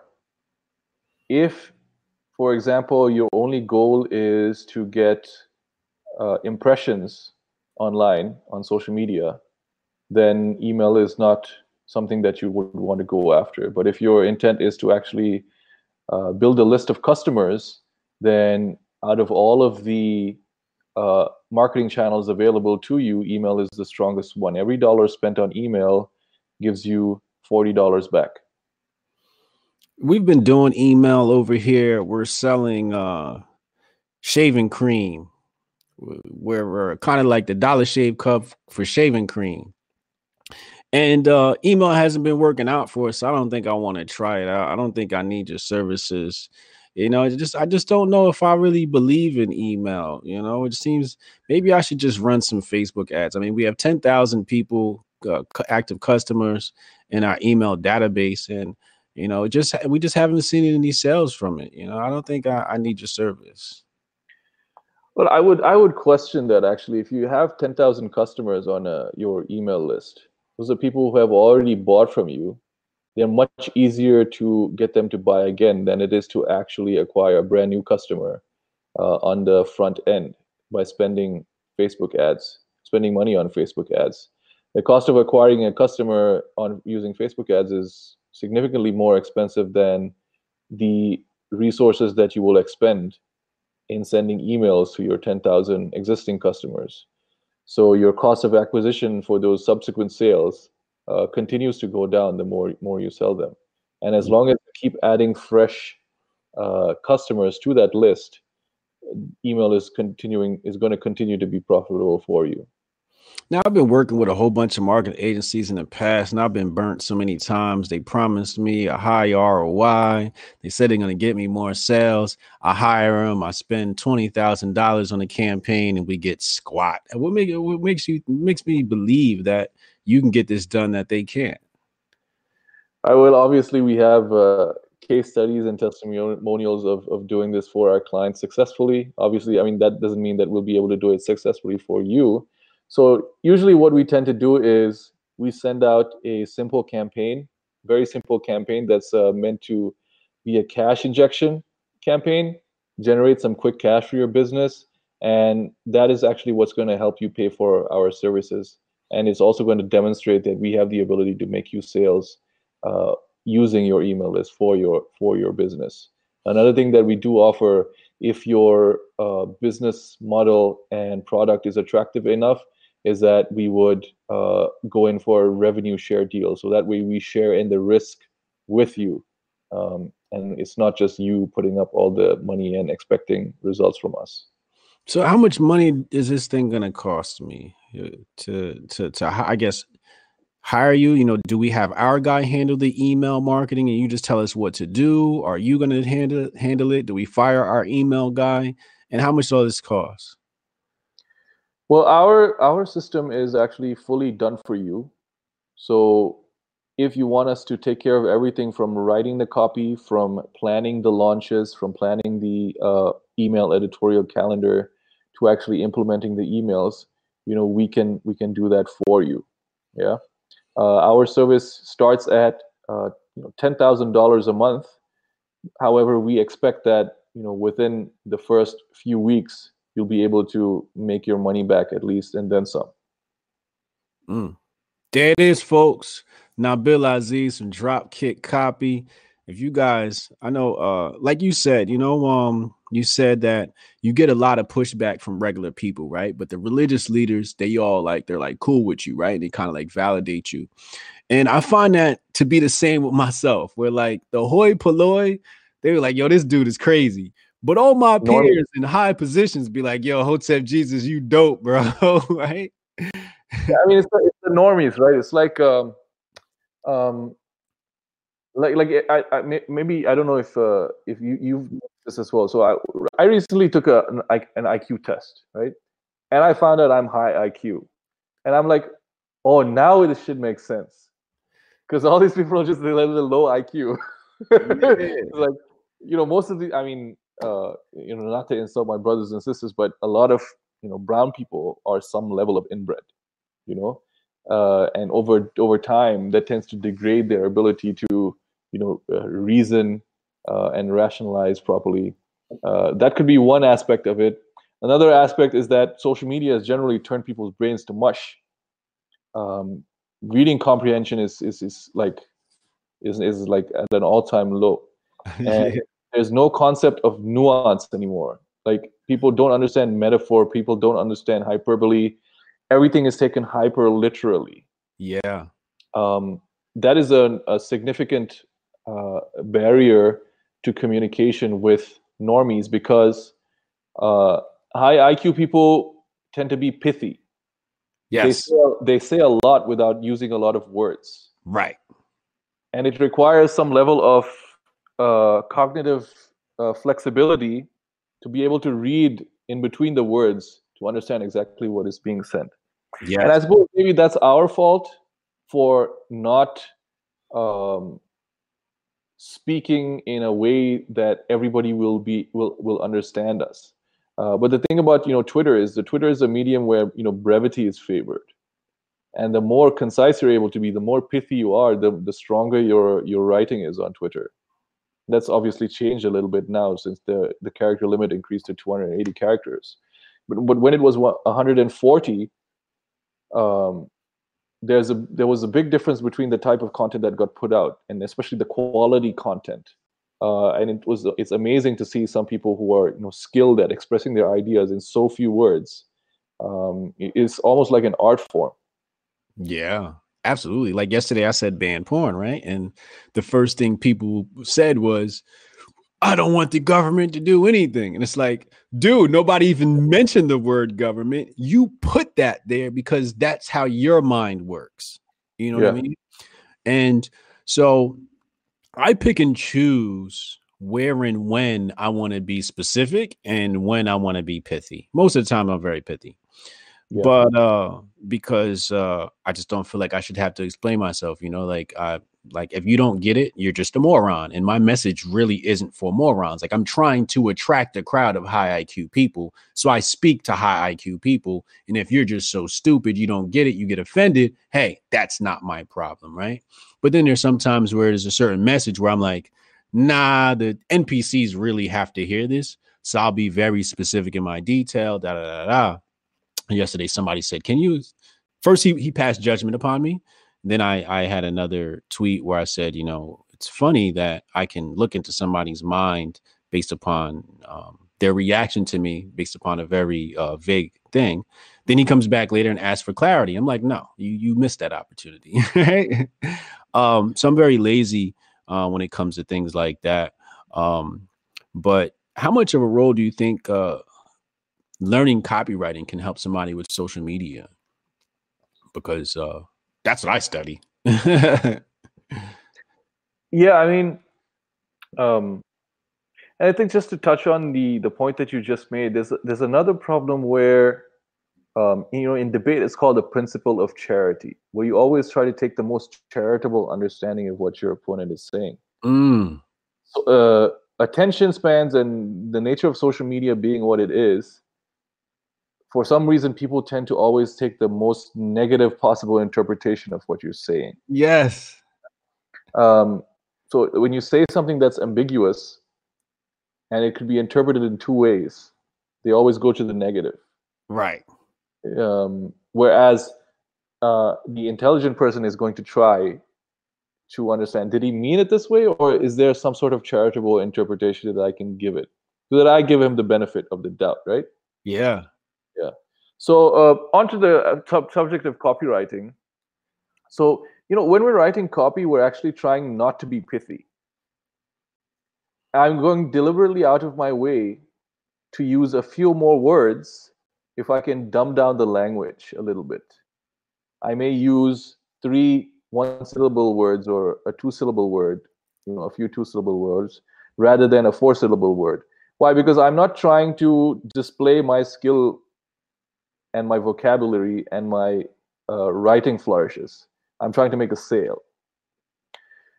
In the context of social media if you're in the the realm or the industry or the niche of changing culture as you are hotep jesus then your writing needs to be able to convey your ideas in a way that propagates these ideas and the ideas enter the consciousness of your audience right? So in that case you may need to uh, write at the level of your audience. So typically copywriters we say that don't write above a five a fifth grade level. Yeah? Uh, and a lot of copywriters you know my writing when i'm trying to sell stuff is at like a third grade level. Some people have some people can get down to like a first grade level. Um, so it's the it's the it's the objective behind what you're writing for writing for. And really i mean um, it's really not a sign of uh, high intelligence that you always use highfalutin language. It's a sign of more more a sign of arrogance. If you and a more a sign of uh, inability to convey your your idea in a simple way that anybody can understand. So while yes uh, being pithy is something that's uh, uh, praiseworthy and interesting and and valuable okay? You know just something that you know both of us appreciate. Um, the ability to convey ideas in a way that people everybody can understand and your ideas are are not being misunderstood is actually something very valuable. Even if you look at uh, the text of the quran the quran is not in the most complicated arabic that exists the quran as a book was revealed for all peoples in all times so that everybody can understand even the like bedouin arab from the desert. So that's how ideas spread is by you know mass consumption mass adoption. So that's really what what what copywriting is about. It's about uh, creating messaging to communicate ideas in a way that is sticky. And you know you're a master of this uh, obviously not to uh, you know be on your dick or anything but you know you're you know you're quite proficient quite proficient at this. Thank you. Appreciate that. Yeah i hate that in in the black community where you compliment another man and it's classified as on your dick you know what i'm saying? Um no homo pause. Yeah no homo i mean i think i think there is a time where people are on your dick and it's like a little too like you know almost homoish. It's just like damn like you got ride this man's jock that hard? Like are you a man? What do you do with your life? So i do see some of that but i think sometimes that word gets thrown around too much just because you know you you you compliment another dude.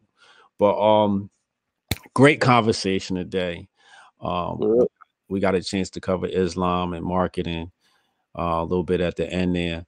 Um so yeah, I appreciate you, man. I'm gonna see you on Twitter. Tell the people where they can find you.